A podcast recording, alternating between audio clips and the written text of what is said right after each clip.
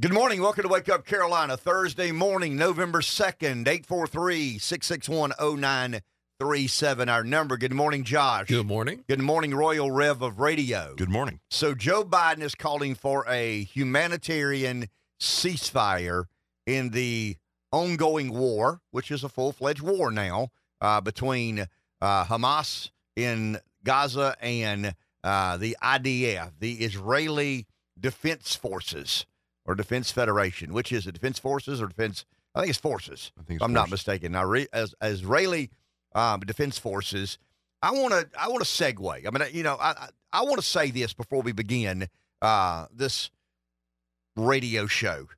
I believe the last two weeks have been about as good as we can do at engaging an audience, inviting an audience, welcoming an audience, listening to an audience, um, take into account what the audience is saying about point A, B, or C. Um, it is really, to me, where talk radio excels.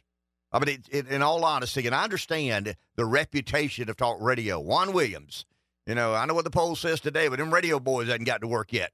And once they do, you know how rambunctious they are, and you know how red meat they can be. Um, but there's an absolute appropriate place for that. Um, I've argued that when talk radio is red meat, it's simply the equal and opposite reaction to the mainstream media. I mean, the mainstream media has become very red meaty.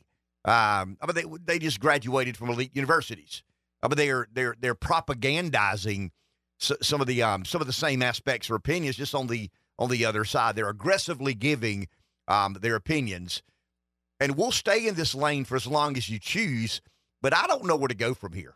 I mean, I was thinking about this morning riding over. We have talked as extensively as I know how to about the situation that part of the world finds itself in and what America should or should not do. I mean, we spent a couple of weeks trying to better understand that region of the world, that that sacred piece of land. Um, I think one of the things we stumbled on yesterday, very often when we have these conversations, you'll stumble on something and you're kind of, wow, okay, that makes sense. If in the beginning God had a chosen people, how does it not stay complicated? I mean, just kind of ponder that for a second. In the beginning, here's here's a question for you, Josh. You ready? First question of the morning: Was Adam a Jew? Uh, that's a good question. Yeah, it's a real good question. I can't find an answer. I find some um some varying opinions, but I mean, it, you know, Dennis Prager, he would be a um a Jewish media figure, um, says that, you know, the Jews basically created or, or began civilization. Well, I mean, isn't he insinuating that Adam was a Jew? I mean, it, what what I th- th- it's almost like when you answer the ten most important questions, there's ten more important questions, and then ten more. It reminds me, as a host and someone who's responsible for sitting behind the microphone with some degree of understanding, it reminds me of the Fed. I mean, I, I, remember when I set out to try and better understand the Fed. It was a little bit like the uh, the Seinfeld episode with um, well, you know, the um, the reservations. Oh yeah, the the car rental yeah, reservation. You know what? You know, or, or write offs. Oh, write offs. Yeah, write offs. Yeah, You know. Oh yeah. Um, you don't know what they are. You don't either, but they do it. They They, do, do it all the time. Yeah, Yep. they do it all the time. You don't even know what a write off is. No, but they do it. So when historically, when you have said, well, you know how those Jews and Palestinians are, do you? I mean, what does that mean? You know how those Jews and Palestine, guy drinking a Bud Light, you know, and, and he plops his beer down. You know about those Jews and Palestinians, don't you? No, I don't. Tell me about it. No, you know. you, you know how they are. Well, no. I mean, it, it's it's it is extremely, extremely, extremely complicated. The one ingredient this story has that the Fed doesn't have is the Bible, prophecy, uh, biblical fulfillment. What does Scripture say in Deuteronomy? What does uh, Revelations imply? Josh is freaking me out yesterday, quoting some of the um, symbolism in in Revelation. Um, sat down with a Jewish friend of mine yesterday, and I've got I don't know three, four, five Jewish friends. Got two pretty close friends. Um, the others would be friends, but not you know real close. They're not the kind of guy you expect to show up when your ox gets in the ditch. I got two Jewish friends who are, and I'm that for them. Um, we were talking yesterday. It's kind of interesting. Josh was talking about Jesus and the the, the Muslims and the, the prominence of Jesus in that religion, the prominence of Jesus in in the Jewish religion. And my friend said it, Jesus is not prominent at all in the Jewish faith. I mean, he's very prominent in the Muslim faith. Um, I mean, he's similar to Muhammad, uh, but but he's, he would be a prophet. Um, in the Jewish faith, it's it's not a very prominent figure at all. Um, and then my friend said, so interesting is that I need to read that sequel. I mean, I, I need to read, you know, Rocky 2 to make sure I understand where you guys come from. He has the utmost respect for where we come from. I mean, he never insults me about my belief and and and, and why I think this is true and and what I based my life on. But but I basically I, I kind of gave him a summary. I said, you've got these four gospel accountings of the life of Christ. I mean, they, they're they're consistent, but they vary. Is that fair, Josh? I mean, Matthew, Mark, and Luke, John. I mean, they, they tell the story of the uh, the beginning of the new covenant. Right. When when Christ comes to earth, they tell that story through his crucifixion. And then I said, and then you've got these these books that I mean go go out and make believers of all, the Great Commission. Um, and, and I said, so a lot of the a lot of the, the New Testament after the four gospels is Paul and some of the others, disciples, some of this, I don't know, the, the post resurrection, they would be the ones that advanced the Christian church. I mean, they basically built Peter. I mean, if you want to really, Peter would have been the first pope. And Peter and Paul, probably more than anybody, advanced the cause of Christianity in the world after Jesus was was crucified. And then I told him, and then you got this spooky book at the end, Revelations, you know, and it, it freaks us out. I know it'll freak you out because it freaks us out. And it's been interpreted and it's been studied and it has symbolism. But but I, you know, you you kind of you got the four gospels that talk about the life of Christ, account for the life of Christ. You got the you know the the, uh, the Paul's letters. Uh, and that's not everything after that, but I mean a lot. The essentials of the New Testament would include Paul's letters as he advances the Christian church and Christianity uh, around the world, around that part of the world where people lived at that time. And then you've got at the end, you've got this, you know, this, uh, this, uh, I mean, John writes these visions, you know, and these inspirations that God, that God gives him. And his word to me was, oh, okay. Okay. Um, but that is kind of true. It, I mean, it, I'm not a scholar. I'm not theological, but I mean, I've read the New Testament. That's my, what my interpretation of the New Testament is.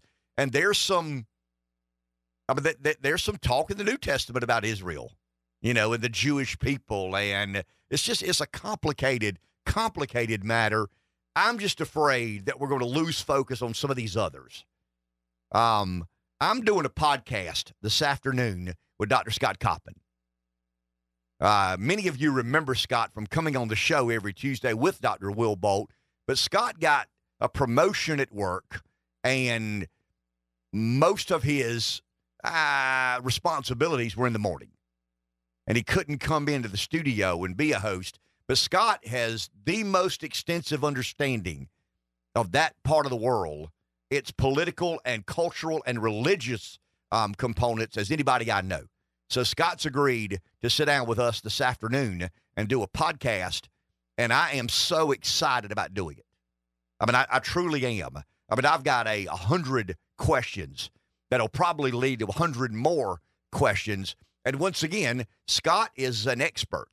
I mean, Scott is fully qualified to go on Fox or CNN or to sit down at Yale or Harvard or Princeton and and represent a, a very scholarly and academic understanding of the historical story of Israel, uh, the Palestinians, Gaza, the West Bank, the the the uh, the God of Abraham, uh, the King King David, and and a thousand BC. But but I just think we got to not pump the brakes, Reb, but we got to um I mean we got to get on to some other to some other things. Uh, this is not a course. I was thinking about Dr. Bolt. you know, th- this is not. Hey, this week we're going to study the the Dust Bowl. Next week we're. You see where I'm headed. I mean, this week. But it's been interesting. But it's been very interesting to yeah, me, and different. And, and I want to say this has been I mean, it's been the most exciting time I've ever had on this radio show because you Really? out there, well, I mean, the, the, our listeners have been so impressive in their pronouncements and opinions and their understanding and comprehending uh, of what we're dealing with because it is different. And um, and despite where Josh lands here, I, I think Josh understands why the majority of us feel differently about Israel than we do Ukraine because church is a big part of the South. And the biblical worldview is probably more entrenched in this part of the world than, I mean, Rail was talking about growing up in Cincinnati, and it's just different. I mean, it's just, you know, in the South, and I'm not saying we're better than anybody, but church is a big part of, of the South. And, and, call and it the Bible Belt for nothing. yeah, but you're right. I mean, it's just it is what it is. When that began, why it's that way. You know, why do people in the Midwest and North not go to the West, not go to church? I don't, I don't know. Don't have any idea. I've never lived in the Midwest. I've never lived in the in the Northeast. I, I've lived in the South, and in the South on Sunday morning, a lot of people go to church. Not as many as did, but but church is a big part of this, and church is where you learn uh, the Bible, and church is where you have Sunday school and vacation Bible school, and you begin to develop, so, you know, so, some of these understandings, and you have a Sunday school teacher or a pastor or a youth leader that had an impact on your life. So it's not just a geopolitical affair; it's a geopolitical affair in combination with a worldview that you've adopted because you were not forced to go to church. Not a young kid, I was forced to go to church. When I got to the rebellious age, guess what I did? I stayed out too late on Saturday nights and spent the night with friends so my mom wouldn't wake me up to make me uh, go to church. That would be the um, the developing the developing years. But but anyway, um, I want to thank you, and I mean this sincerely. Thank you for agreeing to participate in whatever it is we've tried to do over the last two weeks. It has been a lot of fun for me. We've learned together. We've questioned one another. We've argued a little bit with one another. We've had opinions out here and an opinion or two out there. Um, we've never censored the opinion. I heard somebody yesterday on a talk show say something about remember um, what's the guy's name he called Dabo? Is it well not Tra- Tyler. Tyler. Tyler. I think it's Travis. Tyler from Spartanburg. Um, and the guy was on the radio saying, here's how it goes down. You have a screener, and the screener says, Tyler, what do you want to talk about? And Tyler says, I want to talk about Dabo making too much money and being four and four. Click. We're not having that. We've never done that, and we'll never do that. I, I'll say this. I mean, it's it's a little bit. I mean, it's, it's not as intimate with me because it's Clemson, but I would hope that Shane Beamer would never, ever allow a screener to not let someone and criticize him about his coaching job. But but the guy yesterday on the talk show said that's just not the way it works.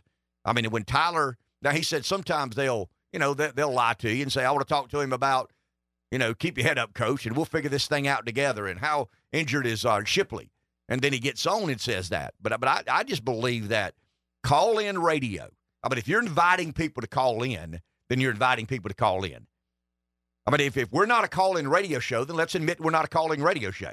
Let's admit we're sunshine pumpers. I mean, I'm going to Josh at the end of this break. Josh, if anybody calls in and tells me how great I am, you let them on the air. but if someone disagrees with the opinion of the host, you shut them down right there. you don't let them. That's just not what this is about. And and and I, you know, who, whomever was saying that yesterday doesn't need to be in the call in talk radio show business because Tyler has a right to call in and take Dabo to task about making, you know, eleven million dollars a year Yeah, and being four and four. And Dabo has every right to defend his turf Sure he does. and defend his program Yeah. and defend his record. That, that's just, I mean, it's authentic. It's real. It, it's there's there's something about But if you're not that. allowing those calls to call in, then you're not really a call-in talk No. show. You, you're basically a, a promotion event. Exactly. And and we choose to not be that. 843 661 0937 is our number. We'll take a break. Be back in a few. 843 661 0937. When that thing says former lieutenant governor, I think of Andre Bauer. Andre, remember, Josh, we said yesterday, Jesus is 100% God, 100% man. Yes, sir. You, you figure that out. I can't. Andre Bauer's former and current lieutenant governor. Andre's a little bit like Jesus. He's 100% former lieutenant governor, and he's 100 percent current lieutenant lieutenant governor. And see, Let's go to the Josh probably doesn't. He doesn't know. Well, he Andre. does, but I mean, anyway, you- I'll tell you that story another day. Um, let's go to the phone. Someone's there. Susan in Florence. Good morning. You're on the air. Good morning. This is your Jewish friend uh, from Florence. How are you? The Bible. I'm good. How are you? We're well. Uh, Bible, Old Testament lesson. Abraham was the first Jewish person when uh, he was told by God to circumcise all of the Jewish men. Before Abraham, there were no Jews. So Adam was not a Jew. No, there were no Jews before and, um, Abraham. Okay, fair enough. Thank you, ma'am. Appreciate that lesson. Uh, as my Jewish friend says, um, why did you guys have to add a sequel? You know, the Old Testament was perfectly fine, uh, sitting there, you know, guiding the world. It's beacon of hope. Well, and- God didn't think so. But I mean, you're right. I mean, as far as you and I are concerned, Right. uh, God didn't think so. Let's go to the phone. Someone's there. Sam in Cross Hill. Hello, Sam. You're on. Uh, good morning, uh, fellas. I, I agree with you, Ken. Uh, this this has been one of the greatest two weeks uh, of this of your talk show uh, series since I've been listening. Anyway, I've learned so much, and, and you've really got me thinking a lot. And uh, I, I sometimes would get in trouble with one of my former preachers when I would say that uh, you know the God of the Old Testament to me seems to be uh, a rather angry God. Uh, yes, he chose the Jews as his people, but boy, did they ever make him angry and mad, and and and uh, you know they had to go through some toils and troubles as a, as a result of that. Uh, but then in the New Testament, uh, he sends his son, and when he becomes you know he's the father of us all but there he has sent his son he he he he is really truly a father he sort of um turns into a a, a, a milder God, let's just say, and uh, he's very pleased with his son as as Jesus does his uh, does his work on on this earth. And what I've really enjoyed in is is how you brought Josh into this. And you know, I'm 71 years old, and Josh is a young fella just heading out, and I'm really uh, excited uh, that he's a part of the program. And he really got me thinking yesterday when he talked about the chosen people. And and really kind of the light bulb sort of went off when he you know said that yes God chose the Jews but then he sends his son and and there's the directive there. And you said that you set it up real good this morning too Ken as you described the four gospels and then uh, the the writings of, of of Paul throughout the other books in the in the New Testament and Josh when Josh said he sends his he sends his son and the role of his son is to spread the good news. And it's like in the New Testament, God says to all of us, I choose all of you. I give you a choice. And you have a way also to be a chosen person. So I just wanted to give you a big shout out. This has been a great two weeks. And yes, I'm I'm always thrilled to hear all these different views from the callers. And yes, even old Jeff and Williams and whatnot. So anyway, you guys have a great day. Thank you, sir. Pre- appreciate that. You know, the thing, the most interesting thing Josh said to me yesterday, and and, and I, mean, I can tell he's very curious about this, and he and then Josh has made no bones about it. He wants to host a radio show one day, and and I want him to, you know, to, I mean, I want this to be some of his um, some of where he cuts his teeth, and and understands the craft. I mean, he, I don't, I'm not sure I need to be the example. I, you know, I don't know that I need to be the setting example for Josh to pursue a formal career in, uh, in Josh radio. needs to work on his accent. If Well, I mean, I. I, I do this in about as informal a way. Josh, you know this. I mean, I backed into this job. I didn't train to be a radio. It's pretty obvious I didn't train uh, to be a radio show host. But the one thing Josh said yesterday uh, that I find very interesting and curious, and I want him to expound upon this a bit this morning as soon as he gets off the phone with another with another caller. Uh, if that's Tyler, tell him we don't want anybody anybody being critical of our worldview and our opinion um, here. But but yesterday, Josh said, um, and we had this disagreement. I mean, Josh and I, well, I just agree. We have this differing of opinions. And Josh said something yesterday. Josh said, Look, dude, you are very comfortable in your opinion. I've got no question about that. I understand. I mean, you, you're, he didn't say this, but he inferred you're older than I am. You've been around the block more. You've seen the sunrise and, and set more than I have. I know that you're comfortable in where you've landed. I'm trying to get equally as comfortable in where I land. Is that fair, Josh? I mean, I don't want to put That's words in your mouth, but you led me to believe you, you're not confronting my opinion. I mean, you, you are you do have a different opinion, but you, Josh led me to believe yesterday, dude. I'm not saying that that that I don't think you've landed in a sound and philosophical place. I've landed in a little bit different place, and I kind of sort of want to be as comfortable in where I've landed as you appear to be in uh, in where you landed. And Josh, the, one advice I've given over the air: have strong opinions, but be willing to question and skeptical of those strong opinions. The one thing I learned in politics, and I, and I touched on this yesterday, that there's a you don't want to be known as a flip flopper. I mean, you don't want to be known as the guy that says one thing one day and something the next. Well, you don't. I mean, you don't want to change your mind like the wind changes directions, but you got to be smart enough to change your mind if fact patterns convince you there's an alternative reason this happened or that happened or this didn't happen or that didn't happen. And I think very often we put ourselves in such a small box. When Josh started posting things, Rev, everybody that's ever done what Josh does, whether it was Alec, whether it was Cato, whether it was Josh, I'd always say that they would say, Did you say 11,747? And I said, No, roughly 12,000. Because there's some media report out there that'll disagree with that number. And then you're, you know, you didn't give yourself enough wiggle room. And I just think being suspicious of your own opinions always gives you reasonable wiggle room. 843 661 0937. Is that a fair analysis of what you said yesterday, Josh? Yeah, completely. And I should mention, I you know we've talked about this for a number of weeks now. Um, I did used to be in the same boat as you. I you know I grew up in a traditional Christian home, and the opinion of supporting Israel and that that that the modern state of Israel is God's chosen people was my opinion. And the more I got into Christian apologetics, the more I began to question that interpretation of Scripture. But like you were just saying, I said yesterday, I don't know for sure. I could I could be wrong in the way I was before is the correct interpretation. I just am not as convinced of that uh, as I was before. But that doesn't mean I've 180 where I'm like, oh, I'm sure that the Jews are not God's chosen people to this day. You've led me to believe that in the humanistic fashion, take the supernatural out of the equation for just a second. You've led me to believe, and I've read some polling where younger Americans believe that Israel overplays their hand on American support.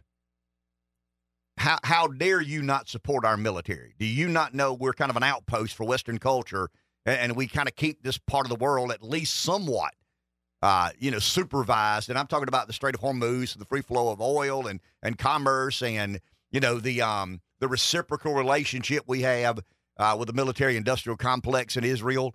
Um, you've led me to believe that you think Israel takes our financial aid for granted. Is that fair?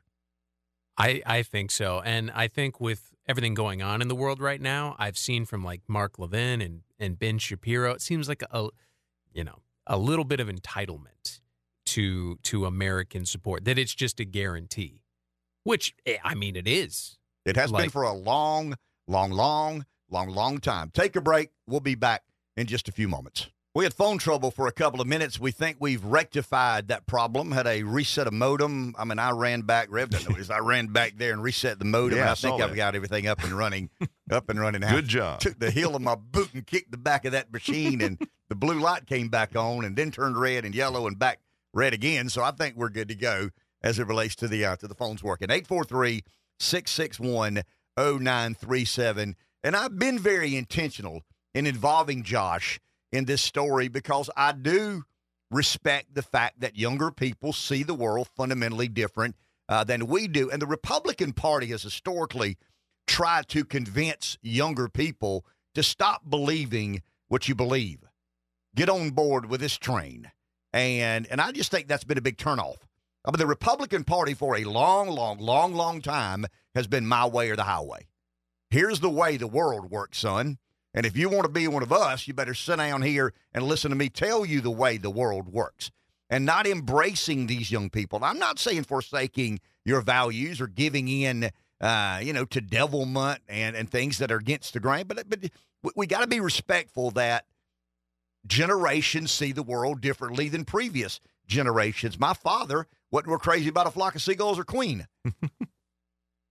but I don't think he thought I was the most evil creation in the history of mankind because I did listen to a flock of seagulls and Queen, and, likewise in another generation. And I, I just think we've got to give these young people a reason to be interested in conservatism, the Republican Party, uh, America First, whatever. Wherever we go from here, we can't do it without future generations being a part of it.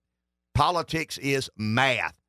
And if you start losing all the 18 to 24 year olds, or the 24 to 32 year olds, you become a very irrelevant political party, party. And it doesn't matter how loud you scream when there are fewer and fewer and fewer and fewer of you. So I've tried to respect, not embrace, because we have a difference here, but I've tried to give Josh's opinion the most respect I know how to give it.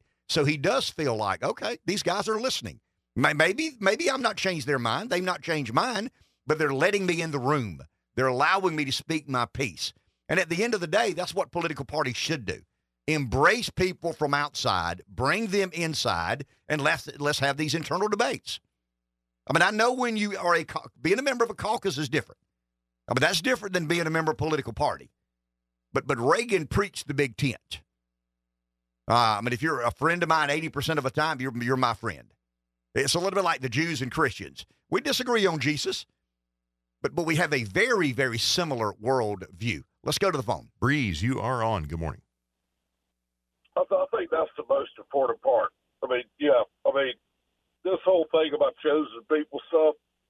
Well, yeah, in the Old Testament, but I think now, even I think, I think the Jewish religion may still believe that they are the sole chosen people by God, by their religion. But as Christians, we do not believe that anymore. But anyway, that's not really why I called. I don't think that the, I don't think that the war that's going on now has as much to do with God as it, as it does to do with power and money and influence and all the other things that go along with every war. I think they may use God a lot of just like the Crusades. They may use God or they may use this to get the the poor bloke that's 19 years old to go get himself killed. But at the end of the day, you know, they'll give you all these ideals while you're going to war, but I promise you, at the end of the day, it's about somebody getting more powerful and somebody getting richer or somebody getting more influence or something like that. Very rarely is a war really about honor and integrity and doing what's right and Christian and blah, blah, blah. But I'll tell you what, you know, you want to go ahead and change segue. I would like to give everybody a reminder of what's happened to us in our life, just in the past 20 years. We've had the entire banking community and all of the people in charge of finance screw us to the wall, and they're going to walk away coming out of smelling like roses. All of them got roses, got all of them got raises, all of them came out fine. Nobody went to jail, and we bailed them out. Remember that? We bailed them all out. Why aren't we bad? I'll be danged if I know. Then they spend all of this money that they knew was going to cause inflation. They kept spending money, spending money, put this in wars, put this in war, getting our people don't beat the crap and back and everything else. Why aren't we bad? And then you turn back around and then you see what that scam that they pulled on us with COVID. Democrats and Republicans. I want everybody to remember what the hospitals did to them. I want everybody to remember what our governor, our Republican, and our Democrat politicians did to them, our mayors. I want everybody to remember almost losing their businesses because of these politicians and these global leaders. Everything that has happened to us in the past 20 years and is still happening to us, the intentional daggone border, these people crossing over, that is not an accident nothing you've seen today is an accident. We've been under attack. The common man, the working man, has been under attack this whole time.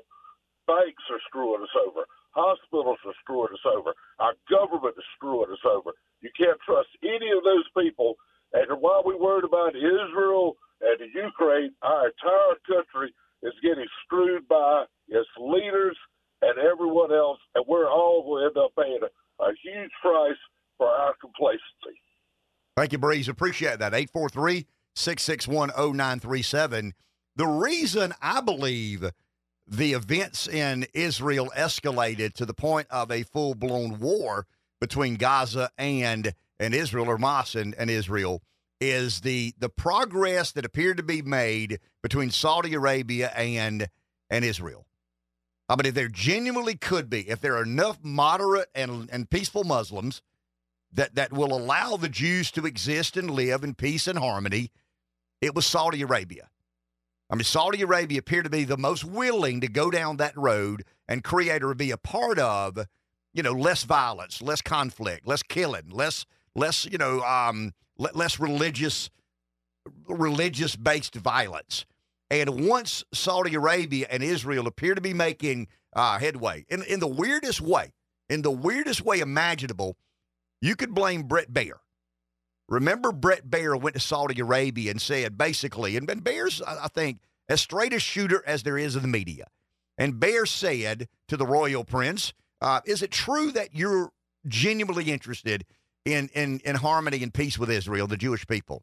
And, and he basically implied I mean, he, he didn't say this, but he's saying this. We like driving Mercedes.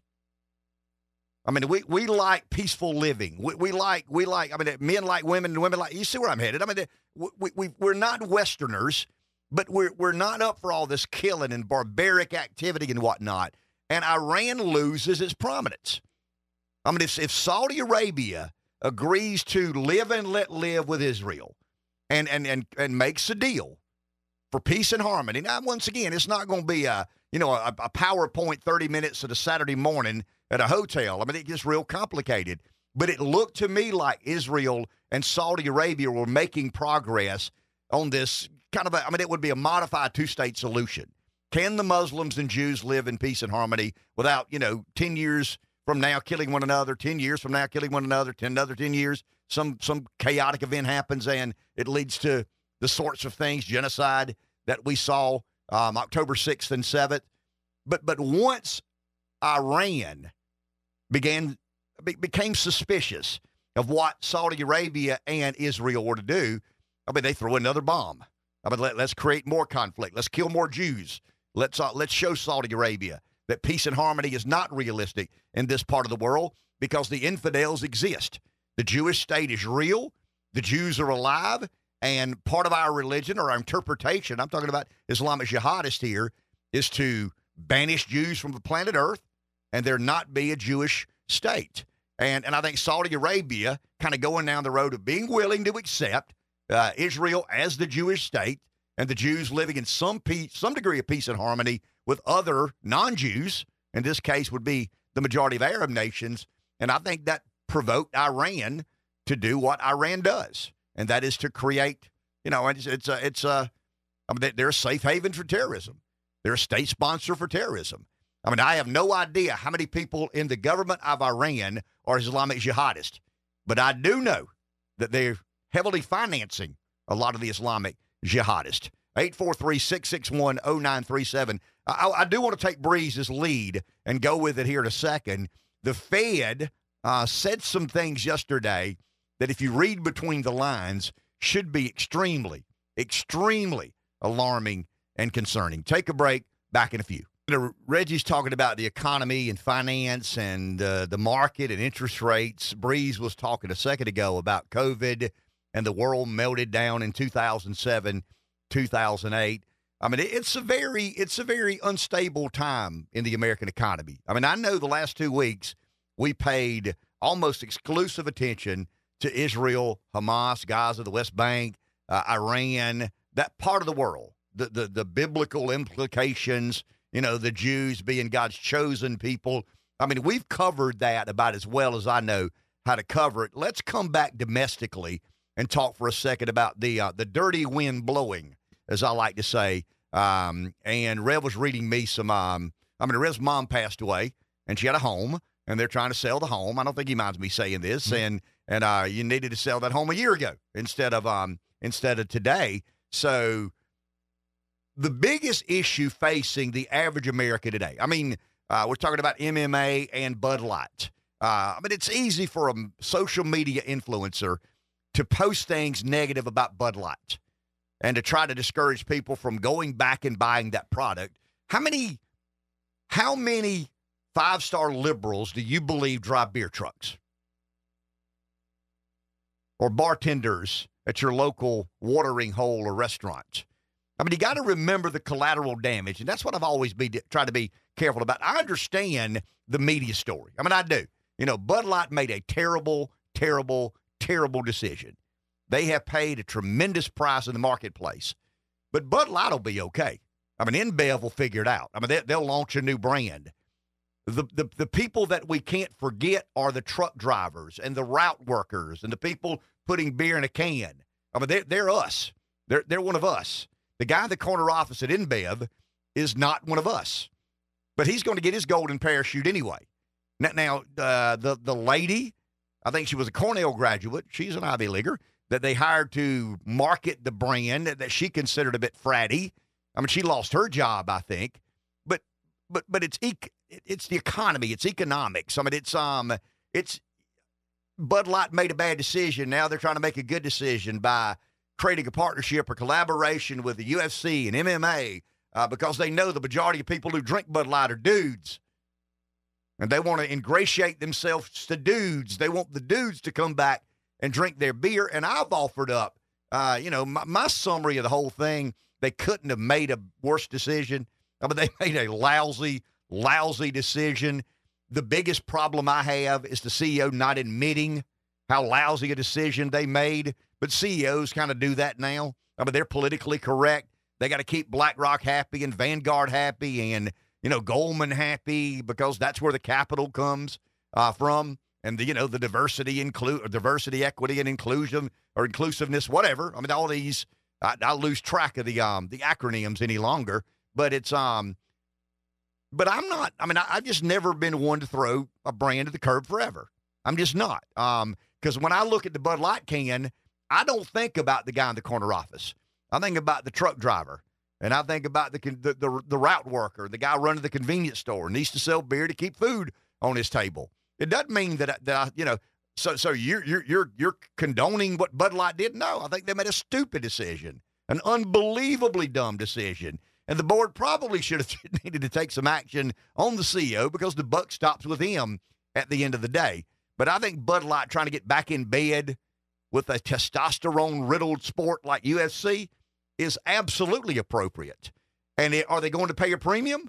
I mean, if they didn't goof up, Dana White probably didn't have to play, you know, uh, InBev, but 50 million. But he knew where they were, and he knew, to, knew that they needed rehabilitation. And the price to rehab is more expensive when, when you're in bad shape. So if Bud Light were still the biggest brand in the world, that there's kind of a mutual benefit. Bud Light's no longer the biggest brand in the world. And Dana White said, okay, I mean, do you want to be rehabbed? We'll help rehab. And it's good for our sport to be associated with a big, major domestic beer company. But the price tag's going to be expensive. And I'm not telling my fighters what they can and cannot say. Let's go back to the economy. Um, there was a recent lawsuit regarding realtors. Uh, the Realtors Association, the National Association of Realtors, lost a huge lawsuit. Um, I don't want to say collusion or price fixing, but that's what they were accused of. Uh, the agent represented the buyer and seller. I mean, there, there's some conflict there. Uh, how do you how do you look after both interests? I mean, the buyer wants to buy it as cheap as he can. The seller wants to sell it as high as he can. How do you nega- uh, how do you navigate that? Um, I equate it, and the Wall Street Journal equates it to financial deregulation. You, are kind of breaking up. I mean, the, the Wall Street Journal is very critical of realtors for whatever reason. I don't have any idea, but the Wall Street Journal and its editorial board are highly critical of realtors. In fact, they called earlier this week, they called the lawsuit the breaking up of the real estate cartel. Now that that's mm. provocative and that's hyperbole, but it is what it is. But the um the courts decided that I mean it, it's it's it's basic. They're arguing that the realtors have monopolized the access you have to MLS and having to pay uh, a fixed rate and the the agent being able to represent the seller and and the buyer. Now, I don't buy that because I've sold property in my life and I've always negotiated on the commission. I mean, I've always negotiated a, a, more favorable rate. It's harder when things are good. It's easier when things are not so good. Um, and and I'm reading CNBC yesterday because I, I I knew the Wall Street Journal had kind of a negative disposition toward realtors, and the reason I'm paying attention is as the housing market goes, so goes the economy. I mean, that's always a leading indicator. Where are we in relation to housing? And and I think we're headed to some really, really, really complicated and difficult times. Now, now the realtors will tell you everything's okay because that's their job. But they're supposed to say everything is okay. They're in the business of selling homes. And it's been pretty easy to sell homes lately. There's not been a big demand, and excuse me, a big supply. There's been a hot demand. There's been a, an increase in liquidity, so everybody's got a little more money than they normally have. And interest rates were not historically low. I mean, they were unprecedented low for an extended period of time. And what does that do? I mean, when you print money, macroeconomic stimulus leads to inflation. Inflation combined with lower interest rates leads to bubbles. It's inevitable. There's no way around it. You don't need to go to Harvard or Yale or Stanford or Duke Business School to know that that is the case. Macroeconomic stimulus leads to inflation. Inflation combined or stimulus combined with lower interest rates is going to create a bubble. And I'm arguing, Breeze was talking about when the world blew up in 08. And, and I believe that we're heading to an economic conundrum much larger than what we saw in 2007, 8, 9, when the world did blow up. And I think the fatal mistake we made was what I sat behind this microphone about two and a half years ago and admitted I had no idea. Uh, when we passed the last tranche of stimulus in the American Rescue Plan, we had CARES 1, CARES 2, uh, the, the American Rescue Plan, the Inflation Reduction Act, but the American Rescue Plan was the one that left me scratching my head because I can remember how much of that money went to green energy. I mean, it was a tremendous Inflation Reduction Act, but the American Rescue Plan included uh, a lot of incentives for green energy. And I remember thinking to myself, that has nothing to do with COVID. We're just printing money. I mean, I, we, we've always just printed money, but we've never done it to that degree. I mean, the M2 money supply, we touched on that. The M2 money supply prior to COVID was $15 trillion. When, when COVID hit, it went to $22 trillion. And it's going to create an economic conundrum, I'm predicting, unlike any we've seen since the Great Depression. I didn't see the Great Depression. I've read about the Great Depression. It freaks me out to think about the Great Depression. 2007, 8, 9 scared me to death. I was in business, uh, in, in a family business, and I watched the economy just change in a way that I never imagined it could. I think this is going to be worse. Now, now, now wow. when? What I mean, I said two years ago, Rev, because you asked me. So when does all this happen? I don't know. I don't have any idea. But but it's beginning to show signs of significant economic weakness, and it's beginning where you would expect it to begin in the housing sector. Take a break. Back in a few. 843 661 0937 is our number. It's Thursday morning. Get my way, moving around too much over here. Gray Television senior national editor, White House correspondent John Decker is with us. John, good morning. How are you? Hey, I'm doing great, Ken. Hope you're doing well. Having a great week. Thanks for having me on today, as always. Absolutely. I want to touch on something to begin with that I know you'll have some information on. The Senate passed a, a bill sent to the House that included Ukrainian and Israeli funding. New Speaker Johnson says, My uh, my caucus won't go for that. And he's asking for a standalone bill to fund aid to Israel. That's probably a no go in the Senate. Where are we in that impasse? Well, that's right. You know, similar reaction coming from both the Senate and the White House to that House authored bill that will likely pass today uh, along party lines. And that's a bill that, as you mentioned, Ken, does not contain any funding for Ukraine. Uh, there's strong bipartisan support in terms of funding for Ukraine in the Senate. Uh, you know, one of the leading advocates for that is the leader for Republicans in the Senate, Mitch McConnell. And the White House putting out a statement earlier in the week that if that bill somehow, I don't think it will, but somehow gets to the president's desk, he will veto it. Uh, the president says that funding for Ukraine, funding for Israel, funding for border security. They're all connected. It all goes to America's national security. So how, how do we address that, John? I mean, if there's is it an imp- is it is it a non-negotiable issue in the Senate and the House, or do we you know, know, the look, answer I- to that yet? Is that that's probably unfair to you? Yeah, we don't know the answer to that just yet. Uh, you know, sometimes uh, we've seen this a lot. Uh, there's, uh, I think, this denial uh, that exists in both the Senate and the House that there is not, uh, you know, a unified government. There's not, you know, a unified approach to dealing with so many issues. In fact, it's divided government. Republicans control the House, Democrats control the Senate, and so on issue after issue, if you want to get something done, you do need uh, to meet halfway. You do need to have compromise, and we don't see that uh, right now. You know, I think that you know for the new speaker, I get it. You know, in terms of what uh, I think a vocal minority of his party are saying as it relates to Ukraine, uh, but you know, the, the fact of the matter is, is that you know you, you have to figure out ways to mollify. Um, you know, I, I guess you could say both sides and, and pass something that can can get done. And, and there's an immediate need for both of uh, those aid packages to both Israel and Ukraine. So, John, why wouldn't you just vote on a Ukraine standalone bill and an Israel standalone bill?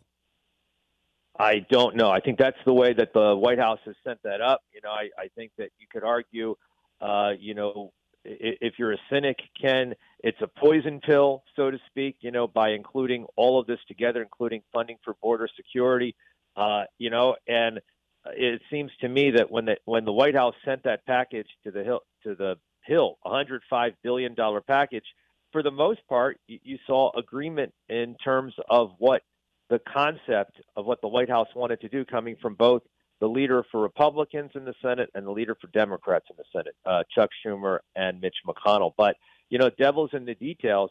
The clock's ticking, and you know, I think that you know, at, at some point, you know, both sides have to realize what can get done. What can get done in the immediate um, approach to these two issues, which are big issues. They're big issues, you know, as it relates to, to Russia. They're big issues as it relates to the terrorist group Hamas and, you know, trying to defeat and destroy them, which is Israel Israel wants to do. And as it relates to, to Putin, uh, making certain that he doesn't take his war beyond Ukraine uh, into other parts of Eastern Europe.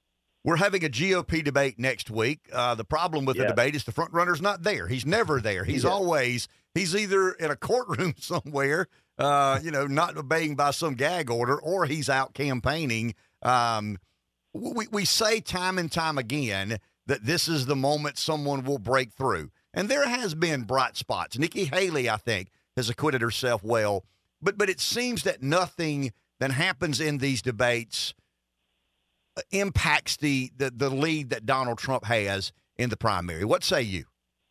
I agree with you, with one exception. You just hit on it, and that's Nikki Haley. I think she's really benefited by these first two debates.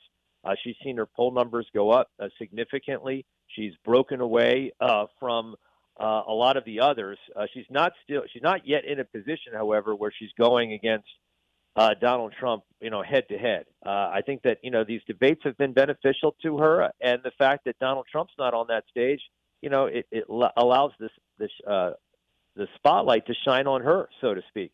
But uh, if you look at poll after poll, this is the big but, Ken. You look at poll after poll, Donald Trump is far and away the front runner. You know, he's leading by 30 points, no matter what poll you look at, whether it's a national poll or state poll, as it relates to the Republican nomination.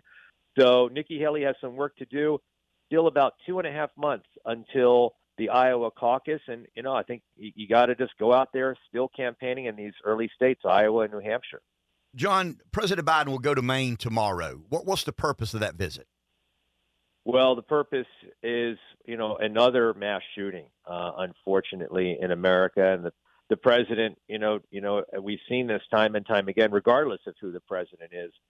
They uh, are there to comfort, uh, comfort uh, families who lost loved ones, survivors, meet with first responders. All of that is a part of this trip to Lewiston, Maine. I, I've unfortunately been on these trips before uh, with uh, other presidents, with Barack Obama in South Carolina, uh, in Charleston. I've been with Donald Trump, you know, to that synagogue in Pittsburgh, and they're sad trips. They are just tough, uh, and that's what the president will be doing tomorrow, uh, traveling there along along with the first lady. John, thank you for your time. Have a great day, sir, and a great weekend. Hey, you too. Thanks so much, Ken. Really appreciate it. Bye bye. Thank you. Right. John Decker, who is Gray Television senior national editor, White House correspondent, 843 661 0937 is our number. Let's go to Senator, excuse me, let's go to House Speaker um, Johnson. I think this is kind of an interesting perspective. Um, and I mean, John gives you kind of a perspective inside the Beltway. I mean, there's a lingo, that there's a, a sensibility there that is not um, as it's not as overwhelming outside of the Beltway as it is um, inside. You hear in John's voice kind of an inflection of, you know, nobody's doing anything to try and create cohesion within our government. That's exactly what we wanted. We wanted someone to not go along and get along. We wanted someone to be a force of resistance. That's that's the misnomer. And that's once again, we talked about Dabo and Tyler a little bit. And the national media interprets that give and take, you know, that rant by a caller and then rant by a coach as one thing. And I think Clemson Nation interpreted it fundamentally different. There's almost this disconnect. And I would expect the national media to understand, you know, the Clemson faithful and Dabo Swinney, But, but I would expect them to be interested in that dynamic. Um, why why does Donald Trump say outlandish things and increase in the poll? Because he reflects the judgments and opinions of everyday Americans. It's very unpopular what he says inside the Beltway. I mean, the Uniparty does not like at all anything Trump says. And it seems to me that Mike Johnson is more of an America First speaker than we've ever had it, it's it's a little bit. I had a, I woke up to a text this morning from a Democrat House member of mine, a good friend of mine, and um, he was talking about the concern he has about you know the lack of cohesion, the lack of working together, the lack of of governing, accomplishing. I think governments absolutely. I am more optimistic today about the state of our government. I mean, I'm not anywhere near as optimistic about our country because of our debt, and I we'll get to that in just a couple of seconds. But but the country seems to be the, the government seems to have responded in some way, shape, or form, or at some degree, incrementally for sure, to what we want them to do. Tommy Tuberville. I mean, the, the you know the liberals hate Tuberville. The Uniparty hates Tuberville. Inside the Beltway hates Tuberville. I think the majority of American Republican voters like what Tommy Tuberville's doing. But he's holding up progress. Well, I mean, it's progress, taxpayers paying for travel expenses for a member of the military to travel to another state and have an abortion. I mean, is that progress? I mean, is American safety and security at risk because a member of the military can't drive a state away and the taxpayer pay for that travel so they can end a pregnancy? I think Tuberville's doing exactly what the rank and file GOP voter won't done. I think Johnson's doing exactly what the J.D. Vance, Donald Trump, I mean, we're, we're gaining a little traction. I mean, there's power in numbers. We're still the minority in the party, and I'm talking about as elected officials. We're not the minority as voters, but but the the, the elected officials are beginning to reflect the sentiment of the voters. Every day, it gets a little better. Take a break. Back in a few. 843 661 0937. Couple of announcements. Paul Ryan announced yesterday that if Trump's the nominee, uh, I think the convention's in Ohio, he ain't going. So I know we're heartbroken no. that our um, America First former Speaker, Paul Ryan, and former VP candidate with the Plastic Man, Mitt Romney, is not going to be at um at the at the Republican National Convention. And secondly, um, I mean this stands to reason. You got you got the last two weeks have consisted of images of Jewish women being burned in beds, Jewish children being beheaded, um, genocide. I mean, it's, uh, stop with 9 11. I mean, this is much closer to the Holocaust than it is um, 9 um, 11. Jewish children being beheaded by fanatical Islamists, Islamic jihadists that refer to themselves as Hamas. And then you've got Hezbollah at the West Bank. And Kamala Harris announces the country's first national strategy to counter Islamophobia, not anti Semitism. Uh, and she says to combat people? a surge of hate in America. I'm not a Jew. We had a Jewish lady call in this morning and talk about the God of Abraham being the first Jew. I, I, I am a, a former politician. And there are, what, 8 million Jews in America ish, somewhere there about. 8 million Jews live in America. How many were born in America? How many came? I don't have any idea, but there's about 8 million Jews in America. 75% vote Democrat. Stop. Stop. That makes no sense. You have a right to vote for who you choose to vote for. But the Democrat Party, the modern political left in America today, really the, the intellectual left that shapes the debate on that side of the political equation, are anti Israel, anti Semitic. I mean, we've debated and nobody's answered this. What is the difference in anti Israel and anti Semitism? I don't know. I don't have any idea. But something feels a little bit differently. Josh, I'll ask you that. Does does anti-Israel feel a little bit different than anti-Semitism? I don't know what the difference is, but it feels fundamentally different. Well, yeah. I mean, obviously, like to be anti Semitic, to be anti Jew is like it's racist by definition. To be anti Israel, you can be critical of a nation. You can be, I mean, you can be critical of Germany and they're all Germans. Fair you know? Fair enough. I mean, I think that's well said. And, and once again, I don't know how to, I mean, the, the, official definition, you know, what is the difference? On this side, you got anti Semitism. On that side, you got anti Israel. I don't know what the difference is, but it feels different to me. Um, and, and, I, and I've asked this, and I've tried to read and better understand it.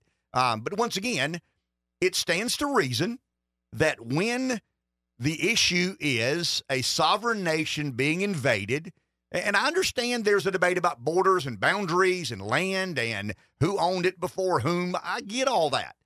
But there, there, there's no way anybody can defend what Hamas did. I mean, I don't think you can defend everything Jews have ever done. You can't defend everything the Americans have ever done. You can't defend anything any group of people or ethnicity has ever done. Religion, uh, you know, ethnicity, um, sex, uh, whatever. I mean, we've all been a part of groups that have stains, have black marks, have made grave errors in judgment.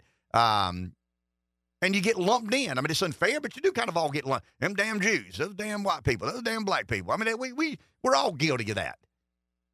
But but the Democrats enjoyed the benefit of 75% of Jewish voters, and a week or two after Jewish children are beheaded, Kamala Harris announces the country's first national strategy to counter not anti Semitism, but Islamophobia to combat the surge of hate in America. And the Jews keep voting for the Democrats. I think it's a little bit like what we talk about with Josh this, this introduction of a new way of thinking. The Republicans have historically been lousy at that. Instead of allowing Josh to tell us what he thinks and believes, because he kind of wants to be a part of the party, he kind of agrees with us about 75% of the time. But that's not good enough for us. We need Josh to be with us every time. We need Josh to not express his own views and values, but rather conform to what we've decided is the path forward, the way forward.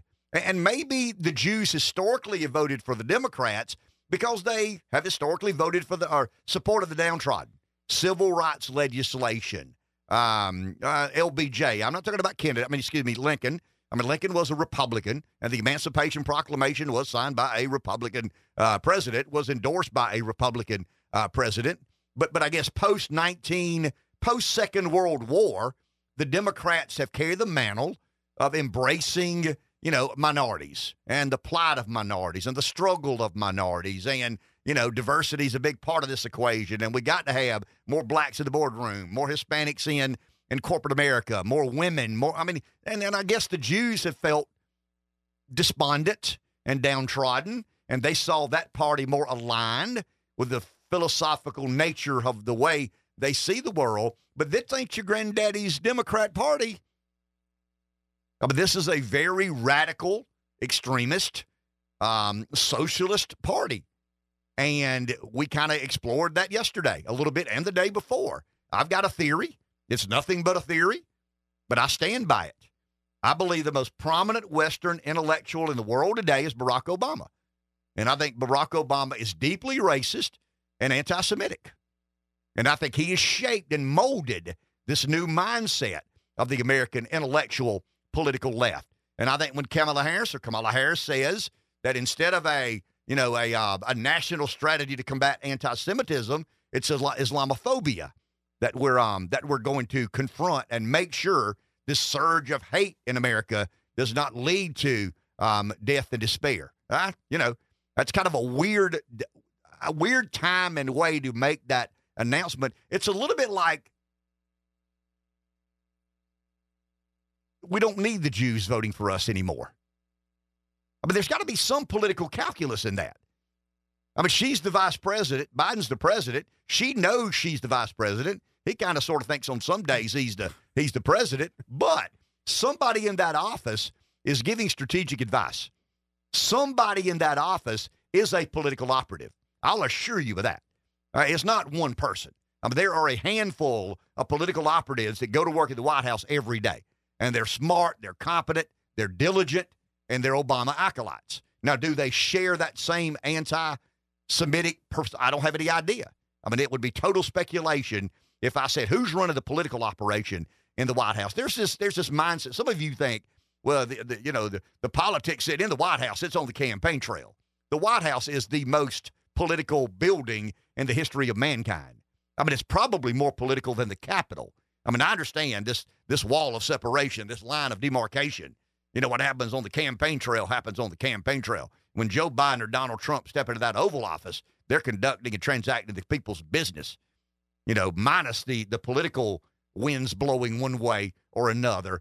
Uh, you know, I don't I don't buy that for a second. When when when the president sits behind that resolute desk, somebody's in his ear about what the political calculus is regarding this decision or that decision or another. And I don't, for the life of me, understand unless they're banking on you know uh, more Muslims voting Democrat than Jews. Maybe that's the calculus they made. Maybe they've made an internal determination that we'd rather have the Muslims voting for us than the Jews voting for us because our political priorities are more aligned with the Muslims than they are mm. the Jews. It's kind of an anti Judeo Christian ethic agenda or platform. Take a break.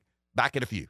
843 661 0937. Got a question for Reb before we go to our guest. So, Reb, when Tyler calls in and takes Dabo to task, and Dabo is, has an epic rant mm-hmm. on Tyler from Spartanburg, how does HBC?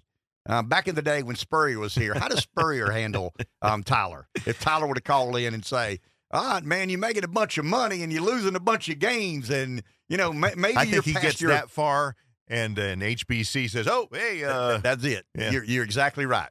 When when Spurrier decided that Tyler was antagonistic, Spurrier would have said, "Oh, Tyler, oh, Tyler, oh, Tyler Spartanburg." I mean, yeah. And he'd say, "Yeah, thanks for the Clemson fans for calling in today."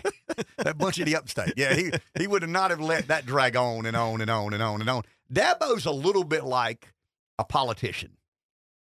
I'm guilty of this. Trump is absolutely guilty of this. And Drew McKissick, I think, will confirm. Drew's the SCGOP chairman and co chair of the National Party. He's with us. But there are some politicians that believe as long as they're talking, they're winning. And that's not always the case. Sometimes a period is to your advantage more so than a comma is. And I think Trump is the quintessential guy that believes as long as he's talking, he's winning. There are times we've all wished he'd yeah you know, put, put, a period, period there, there, not a comma. Yeah. It's like w- when he finishes, we all go yeah, and then he and then he continues like, like, oh crap, oh. yeah. Well, what, what's he about to say now? Drew, is there something to that? Well, you know, I guess it, it, you know, I'll give the quintessential political answer here now. It depends.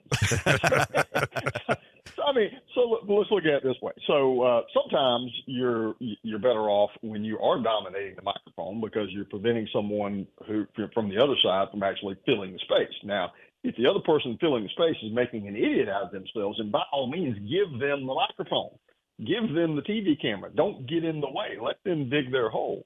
Uh, but um, you know, so but. Hey, did Uh-oh. we lose Drew?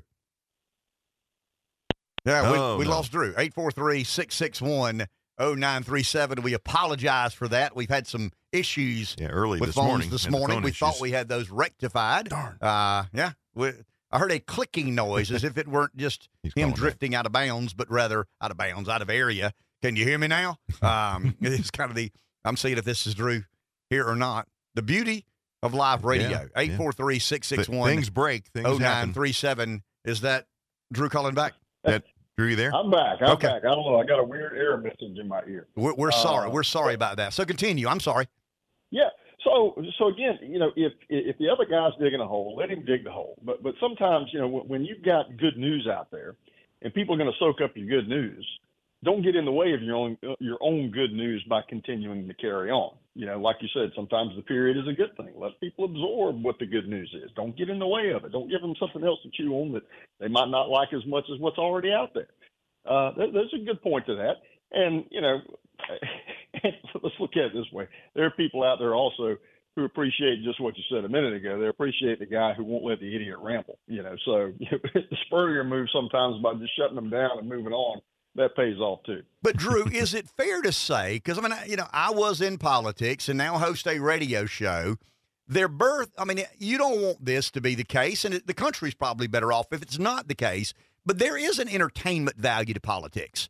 I mean, the, the reason Trump is so intriguing is people find him entertaining, whether they agree with him or not. And there's a big historical piece to that, particularly in Southern politics. And you know this, you go way back here in, in Southern culture. Southern culture, Southern politics, much more entertaining than politics out west, Midwest, and up north, and always has been. Uh, a big part of that is because, in a lot of ways, you know, in the in the post Civil War days, especially, and then in the early uh, 1900s, uh, you know, politics was part entertainment. Uh, how people occupied a lot of their time, and and so we we've got a history of that. Uh, and I think maybe that's a big reason why you see uh, more successful politicians over the years coming out of the South and other parts of the country. Uh, but yeah, so there's definitely an aspect of that, and social media has has sort of you know amplified that. I think that's fair to say. Drew, how important are the Virginia elections, and what are you trying to make of that moving ahead to the midterms and eventual presidential election? So uh, Virginia. So what we're looking at is the legislature. So Republicans control the House and the governor's office. Democrats control the Senate. Uh, I believe it's three seats that we need to flip in the state Senate in order to carry it, uh, and it's going to be tight. It's a tight race, uh, and uh, you know the RNC is uh, invested. The Governor Youngkin's campaign has invested big money as well. A lot of other conservative political groups working big time in Virginia. Uh, and, you know, I mean, there are parts of Virginia because of the growth of Washington, D.C. Let's just be frank about it. You know, they've imported a lot of liberals here to work for the government who live over in Northern Virginia. That's made things more difficult in Virginia. Uh, and so, you know, but it's not only just Virginia in this cycle. Remember, we've got the Kentucky governor's race going on right now, Mississippi governor's race. Uh, you got uh, races going on in New Jersey. These midterm races are a way for us to test drive, if you will, some of the uh, early voting uh, you know, systems now that we're putting in place to promote early voting uh, for next year, so we can see how these work. And I think we talked about this on your show before, the Bank Your Vote program, uh, where you know, depending on what state you live in, when you come in and you sign up for that program, bankyourvote.com or however any political race in any given state or state party has white labeled that program with a different URL or you know uh, uh, user interface, but it all comes into one system. Where depending on what state you're in, when you sign up, this lets you know where and when and how to vote early. But it also lets the campaigns working in those states know who has pledged to vote early, so we can pester them and make sure that they get out and vote. Because unless we expand the electorate in some of these battleground states next year, we're not going to win. We have to expand the electorate, uh, and early voting is going to be a big part of that. Is this an indication of whether Virginia's in play or not? I mean, to me, I'm not in your shoes. I don't. I'm not privileged to all the data you have. I think it's a rich, a reach to believe that Virginia's in play. Is there a data point that you're looking for that encourages you to believe that Virginia may be in play in the presidential cycle? Turnout's a big thing. I mean, we look at turnout, you know, versus the last presidential cycle, their governor's race in 21, and then what we're seeing now. Uh, and registrations and how those are trended are another piece of data that you look at. And, you know, then the issues that come into play. Uh, and, and that's going to tell a lot, uh, and what our ticket looks like next year, and who's on the ticket. I mean, let's just say, for sake of argument, what if Governor Youngkin was the running mate for whoever was at the top of the ticket? Well, that changes the dynamic definitely in Virginia. I think you would agree. Uh, so a lot of things that are going to go into that. But Virginia, you know, we haven't carried. I think it's the last four presidential cycles, but that's 13 electoral votes. If Virginia was truly back in play, that would change uh, calculus nationally, definitely. No question about it. Mike Pence out, former vice president, never could gain any Mm-hmm. traction. Uh, I mean, that's not a big surprise, but but I mean, and, and I and I'll say this. I mean, you can't, but I will. He said it was not his time, but but Mm-hmm. He just was not the kind of candidate that most Republican voters are looking for. Is that a fair analysis? Well, you know, at the end of the day, the polls uh, have spoken. So I think that's, I think, and he's come to that conclusion. Uh, you know, we've got a lot of good candidates offering themselves for office, but everybody doesn't always catch the moment or match the moment, if you will, and wh- what the market is looking for, the political market. Uh, you know, but uh, obviously, a good conservative guy with a lot to offer. He's made a big contribution to the country. Uh, yesterday, I'll take it back. Yesterday, uh, Tuesday at 5 p.m. was our filing deadline for the South Carolina presidential primary. Uh, so we had 10 candidates that filed, believe it or not, uh, which is fantastic because we've got that $50,000 filing fee. So I'm all about raising money to beat Democrats. Um, you know, but there's several of them that you probably haven't heard of, but are trying to get their name out there. But you know, sometimes people run because they want to influence the conversation. They want to bring issues up within the, the nomination battle and, and highlight certain specific issues. Sometimes they run because, you know, they want to raise their visibility and maybe they become a running mate or maybe they get a cabinet post or something like that. A lot of different reasons that people run. Um, but, you know, look, as, as a as a state party chairman and RNC co-chairman, I'm always thankful for people who are willing to run because quite frankly, they, they put themselves and their families just through hell, uh, and uh, I, I appreciate that and their willingness to do that. Uh, last couple of subjects I want to touch on.